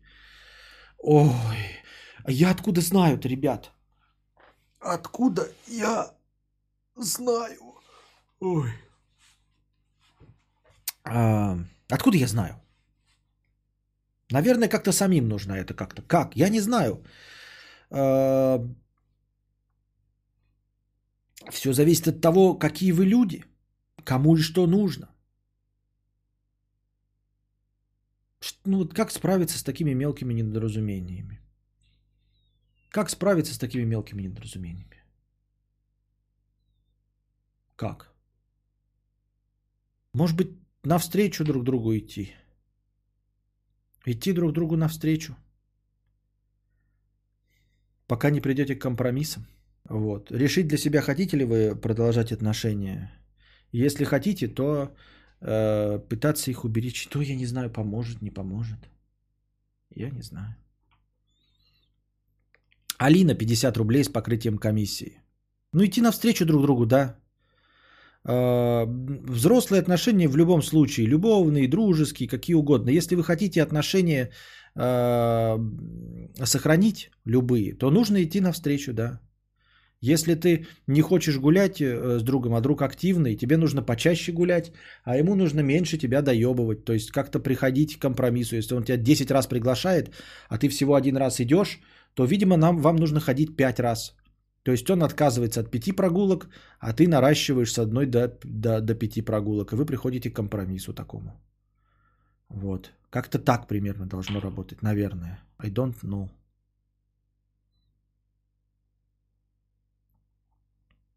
Алина, пятьдесят рублей с покрытием комиссии. Что-то мне уже не нравится ездить на такси. На работе дресс-код белый верх, черный низ, юбка. Уже третий таксист подряд аж выгибаются посмотреть, как я в юбке сажусь. Какой в этом кайф? И когда едешь сзади, таксист высверливает взглядом через зеркало заднего вида. Уже страшно становится. А я же и говорил, я же и говорил, что вот эти все э, кацовские и варламовские принципы о том, что давайте ездить на общественном транспорте, что все можно на такси. Это все хуйня, блядь, полная хуйня. Потому что автомобиль – это средство личного передвижения. Это наша личная колба, наш личный аквариум, в котором мы можем э, сохраниться и сидеть, э, никому ничего не позволяя. Ну, в смысле, э, не нюхать чужие запахи, чтобы никто наши запахи нюхал, можем пердеть, э, ковыряться в носу, слушать ту музыку, которая нам нужна, и ехать с той скоростью, которая нам интересна. Вот. Поэтому, да. Такси каждый раз, вот я тоже, ну типа хорошо, удобно, но я пользуюсь такси, вот типа что мне не позволяет пользоваться такси? Легко же и просто могу на такси ездить, да? Не тратить свои деньги там куда-нибудь или что-нибудь. А потому что, ну я не хочу с вот, чужим человеком ехать, я просто не хочу с чужим человеком ехать. И это норма, мне кажется. Ну да, вы скажете, да, там, там социопат там, и все остальное. Ну и что, социопат, ну не хочу я с чужим человеком ехать.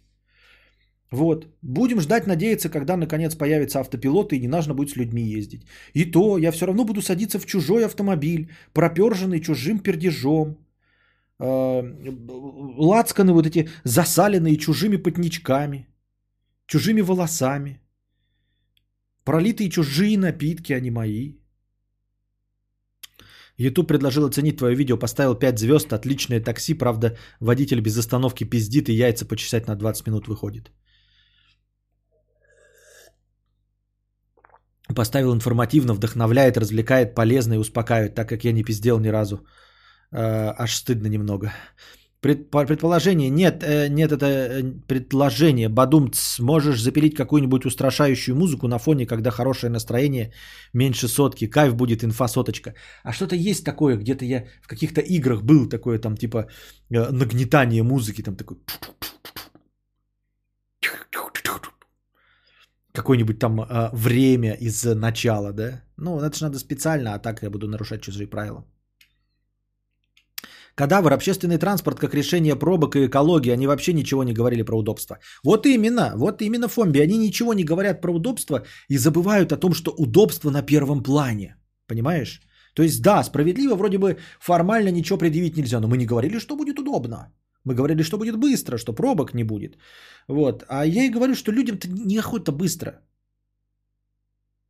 Людям, не, не, людям хочется комфорта вот этого, душевного. Людям хочется личное пространство. Об этом-то и речь. Что если мы на самом деле начнем спрашивать друз- людей, да, вы хотите? Они скажут, вы хотите быстро передвигаться? Да, конечно, хотим. Давайте так. Вы хотите постоять в пробке сорок минут, час, но в своем автомобиле, с комфортным кондиционером, с выбранными, выбранной вами вонючкой, с музыкой или аудиокнигой, которую вы хотите слушать. Или вместо сорока в пробке десять минут, но на общественном транспорте. Абсолютное большинство выберут сорок минут в своем автомобиле. Я так думаю. Могу ошибаться.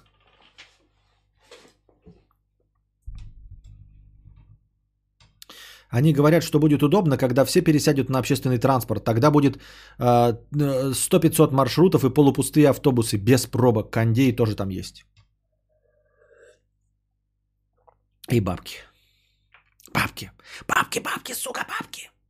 Эко семь сорок два э, евро. Спасибо за семь сорок два евро. Василий Че, пятьдесят один рубль с покрытием комиссии. Давичи купил себе четвертый Mi Band, а на следующий день анонсировали пятую версию. Мудрец, как оно тебе вообще? Я так и не понял, в чем соль. Особенно учитывая, что они ошиблись с шагами уже на второй день использования. Да и для часов они дороговаты. Для часов вообще не дороговаты. Что это значит вообще? Я купил по full прайсу за две тысячи четыреста девяносто, а можно купить за тысячу девятьсот. Что значит дороговатый? Он считает шаги. Как ты решил, что ошиблись с шагами уже, Василий Че? Ты что, считал свои шаги, они ошиблись? Если у тебя есть другой подсчетчик шагов, то для чего тебе этот был нужен? Я не очень понимаю претензии к этому абсолютно дешевейшему гаджету. За свои деньги. Xiaomi топ за свои деньги, как говорит персонаж Стата, Стаса в «Смирительной рубашке». Xiaomi топ за свои деньги. Дарья Каплан пятьдесят, Дарья Каплан пять тысяч, спасибо, Лера пятьдесят рублей, спасибо, Даша Каплан, Вольт пятьдесят рублей, позовите меня после того, как найдете способ легализации незаконных денег, вижу здесь умные люди их сидят. Максим Подгорецкий пятьдесят рублей с покрытием комиссии, спасибо за покрытие комиссии. Дарья Каплан, ты донатишь, чтобы порадовать Юлика или тебе самой стримы нравятся? Юлик сейчас смотрит стрим, привет вам из Украины, люблю ваш контент. Максим передает привет Дарье и Юлику, которые скорее всего уже давным-давно ушли. Все, у нас тут еще, оказывается, был бы, бол бы э, простыня текста, еще пару донатов, но мы их оставим на завтра, потому что хорошее настроение у нас сегодня закончилось, оно было съедено чем? Абсолютно бесполезным разговором про многобрачие. Но надеюсь, что вам понравилась эта терка. У нас была живая дискуссия, в которой я выслушивал ваше мнение, отвечал на них, ну и озвучивал хотя бы.